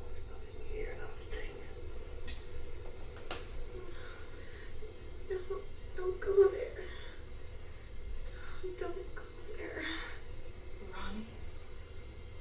Ronette? This is a big day for Twin Peaks. They got a dead high school girl, and they got another high school girl who is in, severely traumatized in Yeah. a coma.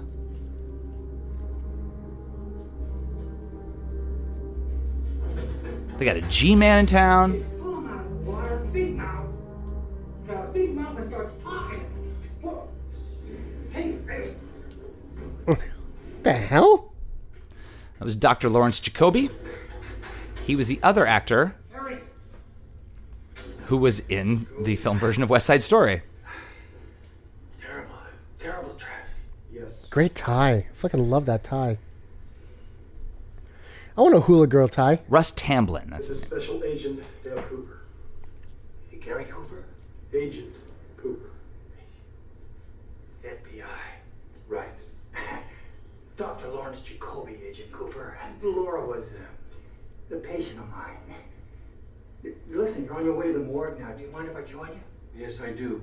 Why would you want to? Sort of against procedure, Doctor. Well, no offense. I, I thought I could be of some help. You still could be. At another time. Oh, I, I understand completely. No, by the way, uh, Laura's, uh, Laura's parents. Oh, that's creepy as fuck. He's fingering the hula girl under her grass skirt as he talks about Laura. Oh, and I you just point out something I've never noticed before. Really? Well, the thing that he was telling them right there was that Laura was seeing him as a patient. Yeah. And it was a secret from her parents. Yeah. She was a minor. Yeah. So He was basically fingering the hula girl on his tie as he talked about Laura Palmer. gross. Dr. Jacoby is another one of the characters that I have cosplayed at, when hosting one of the Pink Rooms burlesque shows. That's true. Doctor. Cooper's really intent on examining fingers. What's with the flickering lights? It's only there to be weird. David Lynch loves strobe lights. If you've seen any of his work, there's always a sequence of strobe lights, and there's a lot of them in Twin Peaks. But this one is just in there for the fuck of it, just to be weird. There's a flickering light at the hospital. Oh, ho. you might want to buckle up. This is if you're squeamish. Oh shit! Really? Yeah. Because Cooper is looking for something under the fingernail of the dead girl with this pair of tweezers. Ah. Oh, dear yeah, God. it hurts, doesn't it? What's he looking for? I don't know, but it seems like he found it. Diane, I'm at the Twin Peaks County morgue with the body of the victim. What's her name? Laura Palmer. Laura Palmer. I got it before the autopsy. Diane, it's the same thing. I told you I had a feeling you'd see this again before you got here. Ring finger under the nail. Let's see what he left us. oh. It's an R. Diane, give this to Albert and his team. Don't go to Sam. Albert seems to have a little more on the ball. We need to back and tank this. Okay, Cooper. You're gonna let me in on whatever the hell is going on here. Sheriff, we got a lot to talk about. God, I love you, Agent Dale Cooper. So basically, what, what, that that's the beginnings of some kind of like serial killer. Uh, yes, but he hasn't obviously shared any of that yet. No. but, but he, yes, there's something. Cooper knew what he was looking for because Right. he's seen something like this before. He's Yeah. seen clues of this kind before. So yeah, he's he's he's he's come across bodies like this, Yes. and there's actually a team working on it back at whatever he- headquarters he's from. Uh, they're not working on it. They're just colleagues of his in the bureau. Got it.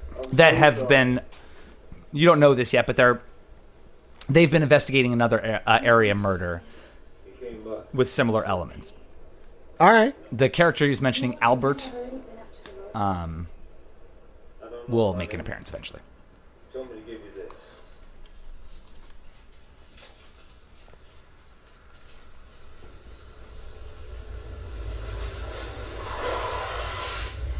What the hell are you doing? Oh, I've been looking all over you. In case you didn't realize it, Bobby's in a lot of trouble. He's my best friend. You're supposed to be with me, Donnie, and we're going down to the police station to be with him. Don't tell me where I ought to be.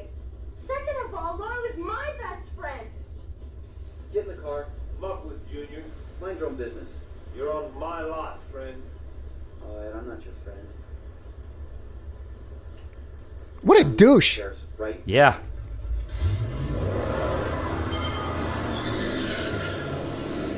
What Yes, a uh, fucking mike nelson is uh, douchebag. yeah he's fucking terrible I should know how to pick them Ed, you waiting for those drapes to hang themselves? You okay? What's with those drapes, yo? oh oh my goodness nadine hurley is really obsessed with her drapes up. Will you do me a favor? If James comes around, will you tell him I'm looking for him? Which one is James? hurley the motorcycle the guy who wants to be a bad boy but sucks The the one who left the note in the first place. yeah Okay.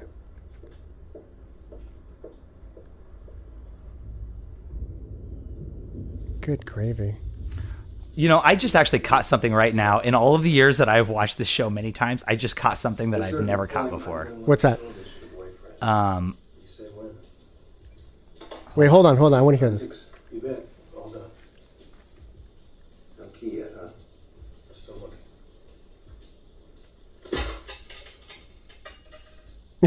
opening Laura Palmer's diary.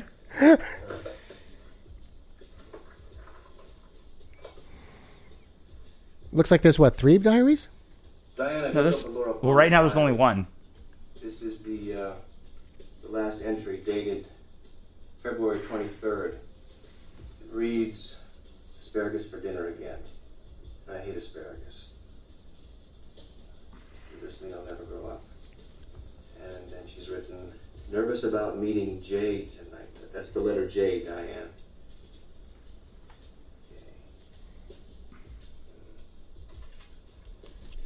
That is the last entry. Well, that's something to get started on. Yeah, that's one out of twenty-six. Oh, and there's a key. key. Diana, I just turned back 18 days to day one. What we have taped to the page here is a plastic envelope containing a white residue and what looks to be a key to a safety deposit box. Sheriff, have to very carefully remove this key. I'm going to run this envelope. And my bet is it'll test positive for cocaine. This is impossible. You ever been surprised before? Creeper. You didn't know Laura Palmer. Let's get started on a court order to open that safety deposit box, and maybe we'll both find out a few things about Laura Palmer.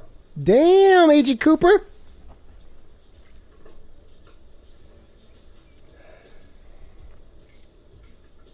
Diane, I'm holding in my hand a small box of chocolate bunnies. Chocolate bunnies. Why are the chocolate bunnies significant? They're not. Oh, Tell Harry we found where it happened. We're running out of Laura, we're taking torch. Tell Harry. oh, crybaby, No, the uh, crybaby the- the sheriff. Chocolate bunnies have no significance. There's just it's just a funny, weird David Lynchian line. Got it. Wait, what did you find out? Oh, what I found out was that when when Cooper was doing the examination and he went under her nail, he said, uh, "Get this information or get this to Albert and Sam and their team." And Albert Rosenfeld is a, is a character who appears a lot in the show. I'd never caught that Sam Oh. before. Oh, Sam is a small, tiny part of an FBI agent in the s- in the prequel Fire Walk with Me, who is played by Kiefer Sutherland. I never I never caught that his name Sam was a, a callback to Right, something I did. I, right. I never on all these years I've never picked up Oh, on. well, That. there you go. Learn something new every day. Bobby, did you kill Laura Palmer? No. Now Sheriff Truman and She Agent was coming Cooper at your house are at interrogating Bobby 9:30 Briggs. last night, Isn't that right? Yeah. Yes, sir. Did she drive herself home? Yes. So, but he's basically lying this whole time. Fight last week, didn't you? I we don't know yet. So what? This is a murder mystery. There are lots of red herrings. songs with her, if I went skipping rope with her, what difference does it make? I didn't kill her.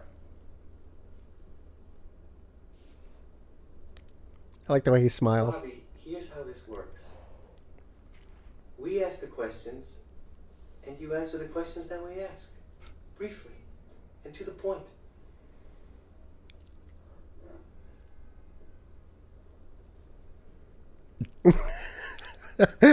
Nobody takes more joy in their job than Agent Cooper. Yes, nobody. Nobody. Not even Santa Claus takes as much joy in his job. This is videotape that they recovered from that video camera they found Oh, in yeah. Laura's room. Did you shoot this video, Bobby? One of the few times you will see Laura Palmer alive in the television se- in the television series. Well, if you didn't, then who did? Did you know Laura was seeing someone else? That's what you two fought about last week. Look at these pictures. Look how happy she is. Aw. You can see in this video footage they're Jerry, having a you picnic. cocaine with Laura, Bobby?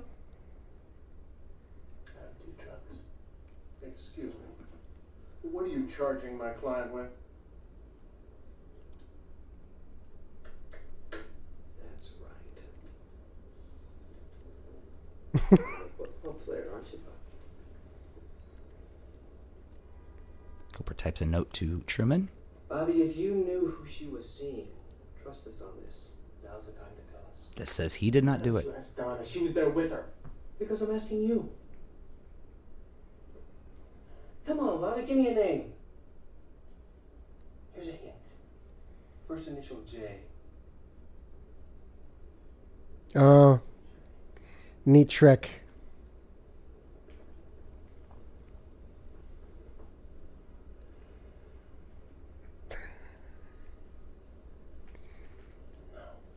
Even even even the home movie is shot in a David Lynch style. Oh yeah. oh oh, just wait. You'll see some more footage of that video.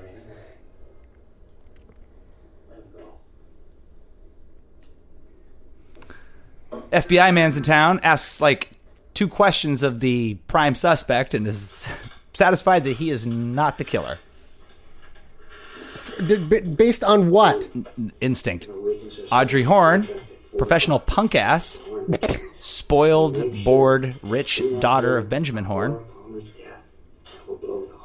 and the object of all of my teenage through 40s lust. When I was 17 years old, uh, Sherilyn Fenn posed in Playboy. This is while Twin Peaks was still on the air. And though I had Oh. never asked somebody older than me to buy beer for me, like teenage kids do, Sure, sure. I did ask Dave Hardesty, who was a year older than me in high school, because he was 18.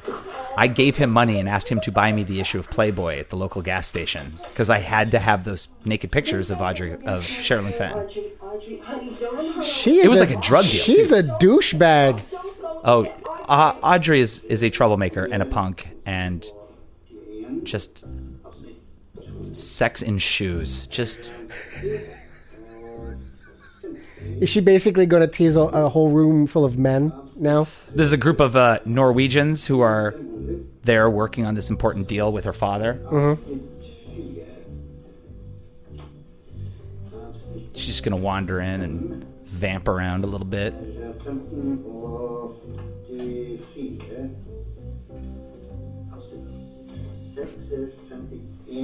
Ah, she's doing the whole like lost little girl thing. Yeah. The room is captivated. Excuse me. Is there something wrong, young pretty girl? He found my friend Laura. Lying face down on a rocky beach. Completely naked. She'd been murdered. He has to translate that, doesn't he?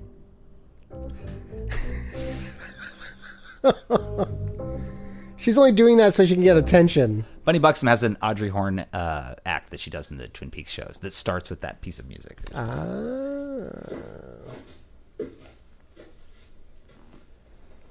Buddy, Sick. We're out of here, man. just a sec. Donna's still in there.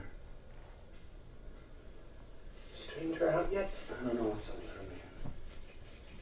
Forget her. I figured. Laura and her. The cop mentioned something about the letter J. He looked at some freaking biker.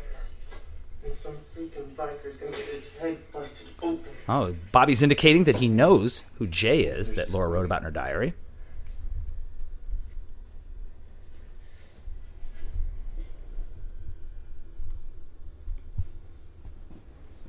Come outside. Wrong. I'll be home this evening if you need a sympathetic ear. I don't need any damn sympathetic anything. Is that his father? Yes, that is Major Briggs and his mother. No idea what's going on here. I go home. Major Briggs becomes a, uh, an important character later. So you were on a picnic, just the two of you, way up in the mountains. Not another soul around. Is there some law against having a picnic? None of this is interesting to me. Donna Hayward. But there's the two of you out there. I can't for the life of me figure out how these pictures got taken. She's a lead character in this, I would say. Well, that, that's easy. There was this um, hiker that came along. This woman hiker had a backpack and. Um, we asked her to take the pictures for us. What was her name? I don't know. I don't think we asked her. but I forgot. Donna Hayward, played by the actress Lara Flynn Boyle, the only actress who, only cast member who did not come back for Fire Walk with Me. They had to recast her because she didn't want to be in the movie Does this Huh. person's name start with the letter J? because she thought she was going to be a famous movie star. Oh, She was yeah. in Happiness, Men in Black 2, Oh, that's right. More serious than Laura falling famously in love with someone dated other Jack than Nicholson and wore a much more serious. ballerina's tutu to a Oscars once. I do remember that now. Also bears a striking resemblance to a young You can come on in. uh, Dr. Schaefer, my ex-wife. like she still gets it to this day. People still Really? Yeah. I don't see it. Maybe not in this first in the pilot, but once it becomes a television series. Okay. There's a slight different look to the film grain and the sets Yeah, yeah, and yeah, whatnot yeah. after after this episode. Everybody's hairstyle changes too, even Uh, though it's all. The, even though the, the second episode that follows the pilot is supposed to be the next day, everybody's hairstyle is different. Well, not everybody, but Donna and Audrey's hair is very different. Okay. Now, after you were done with Bobby and he was taken back to his cell, well, then his parents were standing by the door with his lawyer, and Bobby, he was released, and he came out and he saw his friend Mike, who was down by the water cooler, which is near my desk. Okay, okay. Well, I pretended to be Lucy Moran, the receptionist, is and I was amazing. talking What Mike and Bobby were saying, and well, they didn't say exactly who it was they were talking about. But anyway, here's what they were saying. They said the person we're looking for is a biker. Yeah. Yeah. Oh, look at hog to me. look at that. Damn, he's smart. Why he's a special agent of the FBI. See the motorcycle impossibly reflected in the eyeball with 1989 video camera technology. Yes. I suspend some dif- disbelief for Uh, this show. I don't know. I mean, it's not outside the realm of possibility. No. It's unlikely. Oh, James, you tortured soul, so brooding, sitting on the edge of a cliff. Why are they leaving? Uh, they the, so the Norwegians who were in Twin Peaks to Oh, negotiate a big Look at her. deal- She's fucking giggling She her loves it. ass off. They got freaked out by her little by Audrey's little display of grief. And she just loves causing trouble. She loves making daddy very unhappy.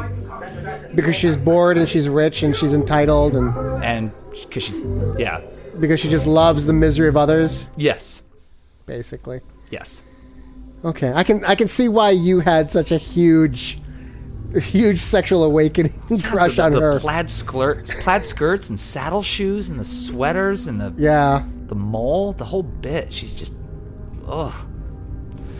They have discovered the crime scene. How? Late in the afternoon. That was where Andy called Lucy earlier, where he was crying. Oh, oh, I see. That they found when they said Oh, they right, found it. Right. They found this abandoned train car in the woods, Ugh. and there's blood and a bloody rag, and they believe this to be the crime scene where Laura, Ma- Laura Ooh. Palmer was murdered.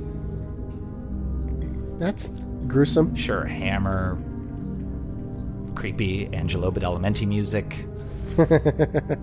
Oh, oh, what's Oh. that on that pile of dirt? That's pretty conveniently. in the afternoon that was seen in the crime used something we hadn't seen before. A mound of dirt approximately a foot and a half in diameter. On the top is a gold necklace with a gold heart. Correction, half a gold heart. At the base of the mound of dirt is a torn piece of newsprint written with the words, which appear to be in blood, fire, walk with me. Oh, I see. That's the name of the prequel. Yeah, it wasn't conveniently found though. Who's got the other half of that heart? So now they believe whoever the killer is of Laura Palmer is the person who has the other half of this Yeah. heart, Yeah, sweetheart necklace. yeah, that makes sense. So we cut back to brooding James Hurley on the edge of a cliff with his hog. Oh, so he's must be Jay. Oh, oh, James has the other half of that necklace. oh, because they were secret lovers. Yeah. Okay. So that's the one hour point. Okay. We'll pause this. Yeah? Yeah, pause it. Okay. And three, two, one, pause. Okay. Pause this too? No, no, no. I think. Well, I mean, I guess. I mean, we'll we'll continue watching it because Okay. I'm I'm intrigued. I want I want to see how this resolves. Uh, but I guess for those listeners who only want to hear the hour long version, I want to I want to like give my two cents and my opinion up to this point. Okay. Yeah. Okay. So, you know what? I got I gotta say I'm enjoying this a hell of a lot more than I thought I would. Huh. Yeah. Because I'm I mean I'm not a fan of dated television because I don't think it wears very well and I think this actually uh is very dated. Um but it kind of holds up a little bit. You know, it holds up more so than a lot of the a lot of the television that came out of that same era. You know. Yeah. Um. And I guess I've always underestimated David Lynch as a director and a storyteller because I've never been fans. Like I don't think Dune is very good, you know, and uh, uh, and what was it like? I think Blue Velvet is is I don't know. Like I, this is an unpopular opinion, but it, I, to me, it just seems a bit pretentiously overrated. It is a modern film noir masterpiece. Yeah. Um, but here's the thing: I am seeing as a, as a as a lover of film, as a lover of noir, as a lover of good storytelling in film, mm-hmm. um, I am seeing I'm seeing the work, I'm seeing the craftsmanship that's going into the the storytelling here, and done really subtly. I mean, yeah, so subtle. I mean, far more subtle than any television show of, of any sort of mystery procedural episodic that I've ever seen. He's doing it in a way where he knows that he has to lure an audience in yeah. before he can go real David Lynch on them. So he's he's setting this up like a great moody atmospheric yeah. crime yeah. mystery. Yeah. Without even giving any hint so far that later on there is going to be a significant supernatural element introduced into this story. Oh, wait a minute. Hold on, but not even uh. close to the way you think. And also, does does that? I don't know. To me, also, to me that smells like jumping the shark. But it works in this world. He just he has to put it in place. Basically, he has to build a house, right? Before he can fill that house with ghosts, and also ghosts is not the supernatural element. Okay. Well, uh, also, it's not a supernatural element in the way that you're thinking, like that it's going to be aliens right. or or mag- superpowers or anything like that. It's nothing like that. It's something that doesn't.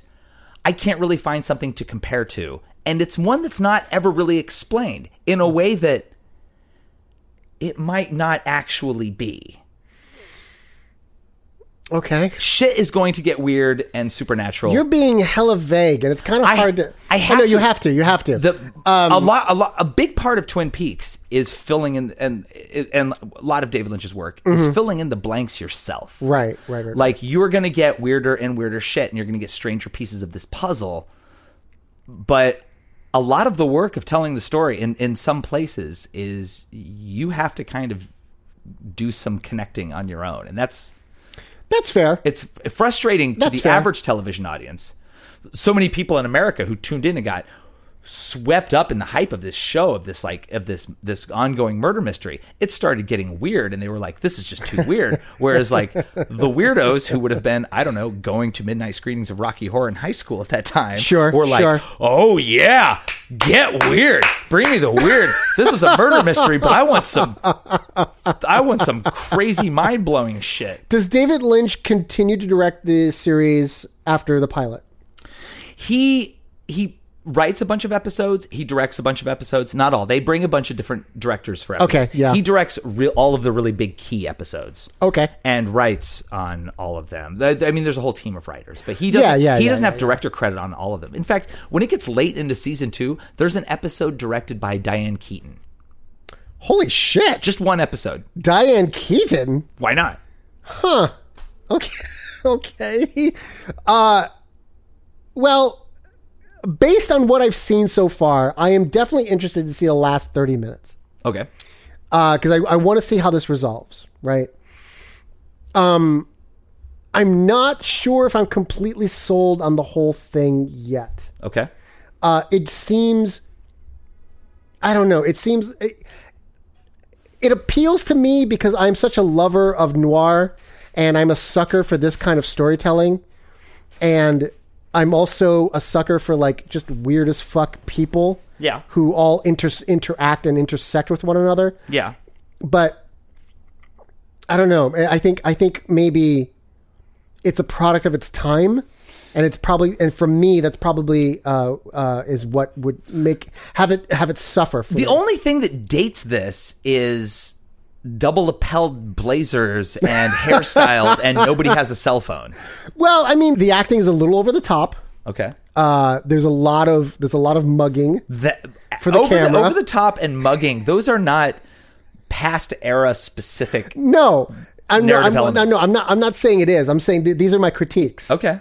Uh you know, th- it's which, which is weird because the storytelling, the the the the craft, the director, the directorial craft, is so subtle and so finely choreographed, and then you have these over the top deliveries of these lines, and it's just, it's a little jarring a little bit. Yeah.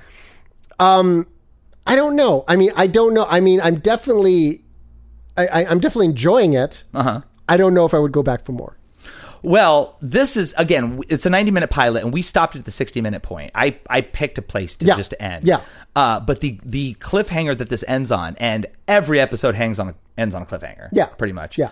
Because that's how you move uh, episodic mystery forward. yes, you do. Yes. um, I feel like if you saw the end of it, then you would be like, I have to watch more. If you you make it to the end of this, there's no way you're if, even if you have a lukewarm response to it now. Yeah. You make it to the end of this pilot. Yeah. You are going to you will be compelled. Okay. Yeah, You would probably even watch it tonight when you got home. Well, okay. Well, then you know what? Let's then let's let, then let's watch the, the thirty minutes. Okay. Um, and uh, let's see where this takes us. Okay. Resuming from our pause point and unpausing on three, two, one. Pause. Well, that's what we'll say. Yeah. Three, two, one. Pause. And that is how the pilot episode of Twin Peaks ends. Well, interesting. Would you watch more of this show? I'm gonna say yes, but with a but with a huge caveat. Okay. I would not watch this alone.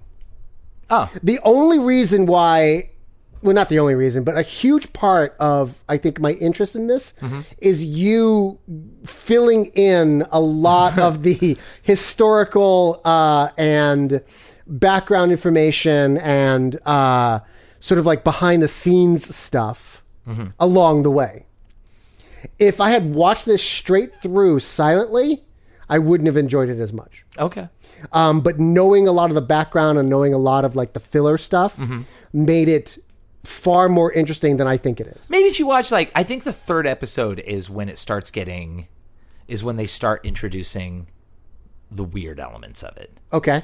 subtly at first. I mean, at first it's actually it's not. It's so subtle. At first they fucking punch you with something really hard, and they're like, "Hey, this is what you're watching now," and then they back off it for a few episodes. Like, Okay. he- like it's it's a good dosage. All right. That David Lynch gives the supernatural uh, elements to it. Um, if we had like a weekly Twin Peaks viewing party, Yeah.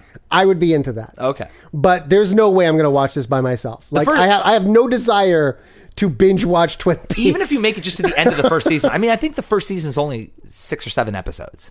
oh, that's short as fuck. It's short. The, f- the second season is like fifteen or sixteen episodes. 'Cause Oh, it's a wow. full season because it started in the spring. So, oh, was this like a like a summer filler thing? um, post holiday break, Got it. whatever. Um, but I think if you made it to the end of the first season, you would be absolutely Hooked. sucked in. Yeah, even if you got to the third episode, two episodes after this one, All right. something happens. With that. Um, I I like it. Uh, I actually I genuinely like it. Uh, I I didn't think I was going to. Um, I think there's a lot here to latch onto. Uh, I think I think it's a good mystery. Uh-huh. I think they set up a, a lot of really interesting characters, Uh-huh. and um, and I think it's really subtle storytelling. Yeah. I don't know if that's the way it keeps going because I think David Lynch doesn't like he's his hands aren't on it the entire time. Right. So I don't know how subtle the storytelling continues to be. Uh, it's not always so. it gets a little heavy-handed at times. First season's so good. Second season starts good, turns to shit, ends well. well, since you're never going to finish it, let me just go ahead and tell you. Yeah. Uh, Laura Palmer's murder was Lucy, the receptionist. What the fuck? No, she. Uh, I totally made that up. No. the one person who I never would have thought. It's it's not Lucy. Okay. What's that? But I'm glad you I'm glad you finally gave it a shot. I'm glad you watched it. I'm glad I got to watch it with you. Uh, yeah, yeah, yeah. Someday I think- when you're over, maybe maybe I'll make you sit down and watch the second episode. See if I can get you hooked on it. See if you can get you to make it. you know all the way what, through Oh, I on would the I end. would totally be in to having a Twin Peaks viewing party, but there's yeah, I I I, I think I think a lot of my interest is is a lot of my excitement for the show is wrapped up in how much you're excited about the show. Yeah, I'm really excited. I love this. uh, and you know, and watching you notice things and and and like the Can't believe they said Sam's name. yeah, and well, not just that, but also like like you know what's coming up, and like your favorite lines and your favorite scenes are coming up, and you're like you gear up for it, like oh here it comes, here it comes, and, and then the line goes by, and I'm like oh that was anticlimactic. Yeah, that was something in passing. You only like it because you've heard that line maybe Right. 15 times in the past 25 years. right. Um, but yeah, you know what? As I, so, dear listener, if you're still with us, um, I give this I give this a thumbs up. I, I think I think it's uh, I think it might be a little tough to get through without all of that backstory, but um, I think it's a good Nora story. I think it's actually I think at least the pilot. I, can't, I don't know about anything else, but the pilot is wonderfully directed. The shots are are beautifully constructed the narrative choreography I think is really good. I mean, I'm surprised how good it is. And uh, yeah, uh, I get, it gets a, it gets a thumbs up for me. Excellent. I'm I'm very pleased to hear that. Yeah. Well, maybe someday you can come to a pink room show and you'll get uh, even if you don't watch anymore, you'll get more references I'll, than I you would will have get before oh tonight. fuck yeah, I will get far more references now than I ever did. well, let hey, yeah, let's call it a night. Okay. I think we've we've watched Twin Peaks and we we Uh, yeah. talked. Let's just let's get out of here. Yeah, let's get out of here. All right, all right, excellent. folks. This has been the Epic Podcast, episode 41. I have been your host, Nelson Lugo. I have been your other host, Shape of the Dark Lord. Be safe, internets. Bye.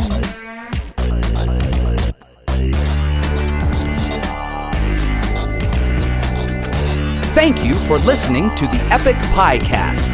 We'd love to listen to you too. So send us your feedback, questions, love mail, hate mail, recipes, and fan fiction to epicpiecast at gmail.com.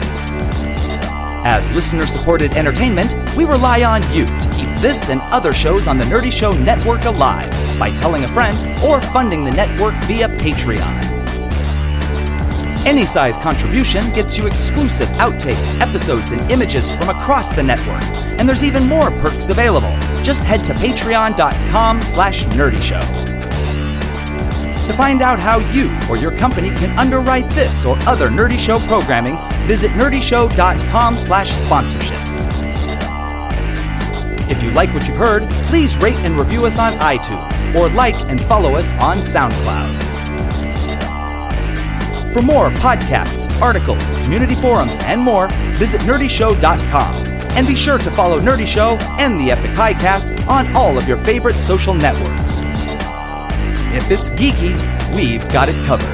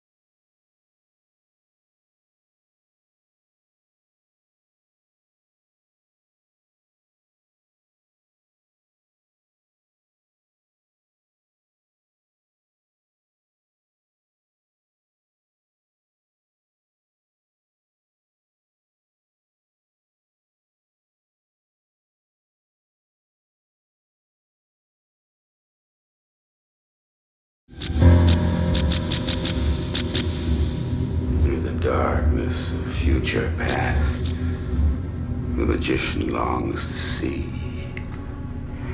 One chance out between two worlds. fire. Walk with me. We lived among the people. You say convenience store. We lived above it. I mean it like it is, like it sounds. I too have been touched by the devilish one. Tattoo on the left shoulder. Oh, but when I saw the face of God, I was changed. I took the entire arm off. My name is Mike. His name is Bob.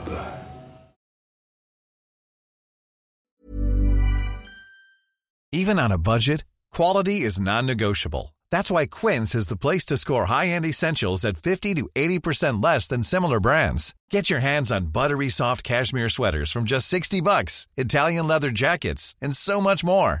And the best part about Quince, they exclusively partner with factories committed to safe, ethical, and responsible manufacturing. Elevate your style without the elevated price tag with Quince. Go to quince.com slash upgrade for free shipping and 365-day returns.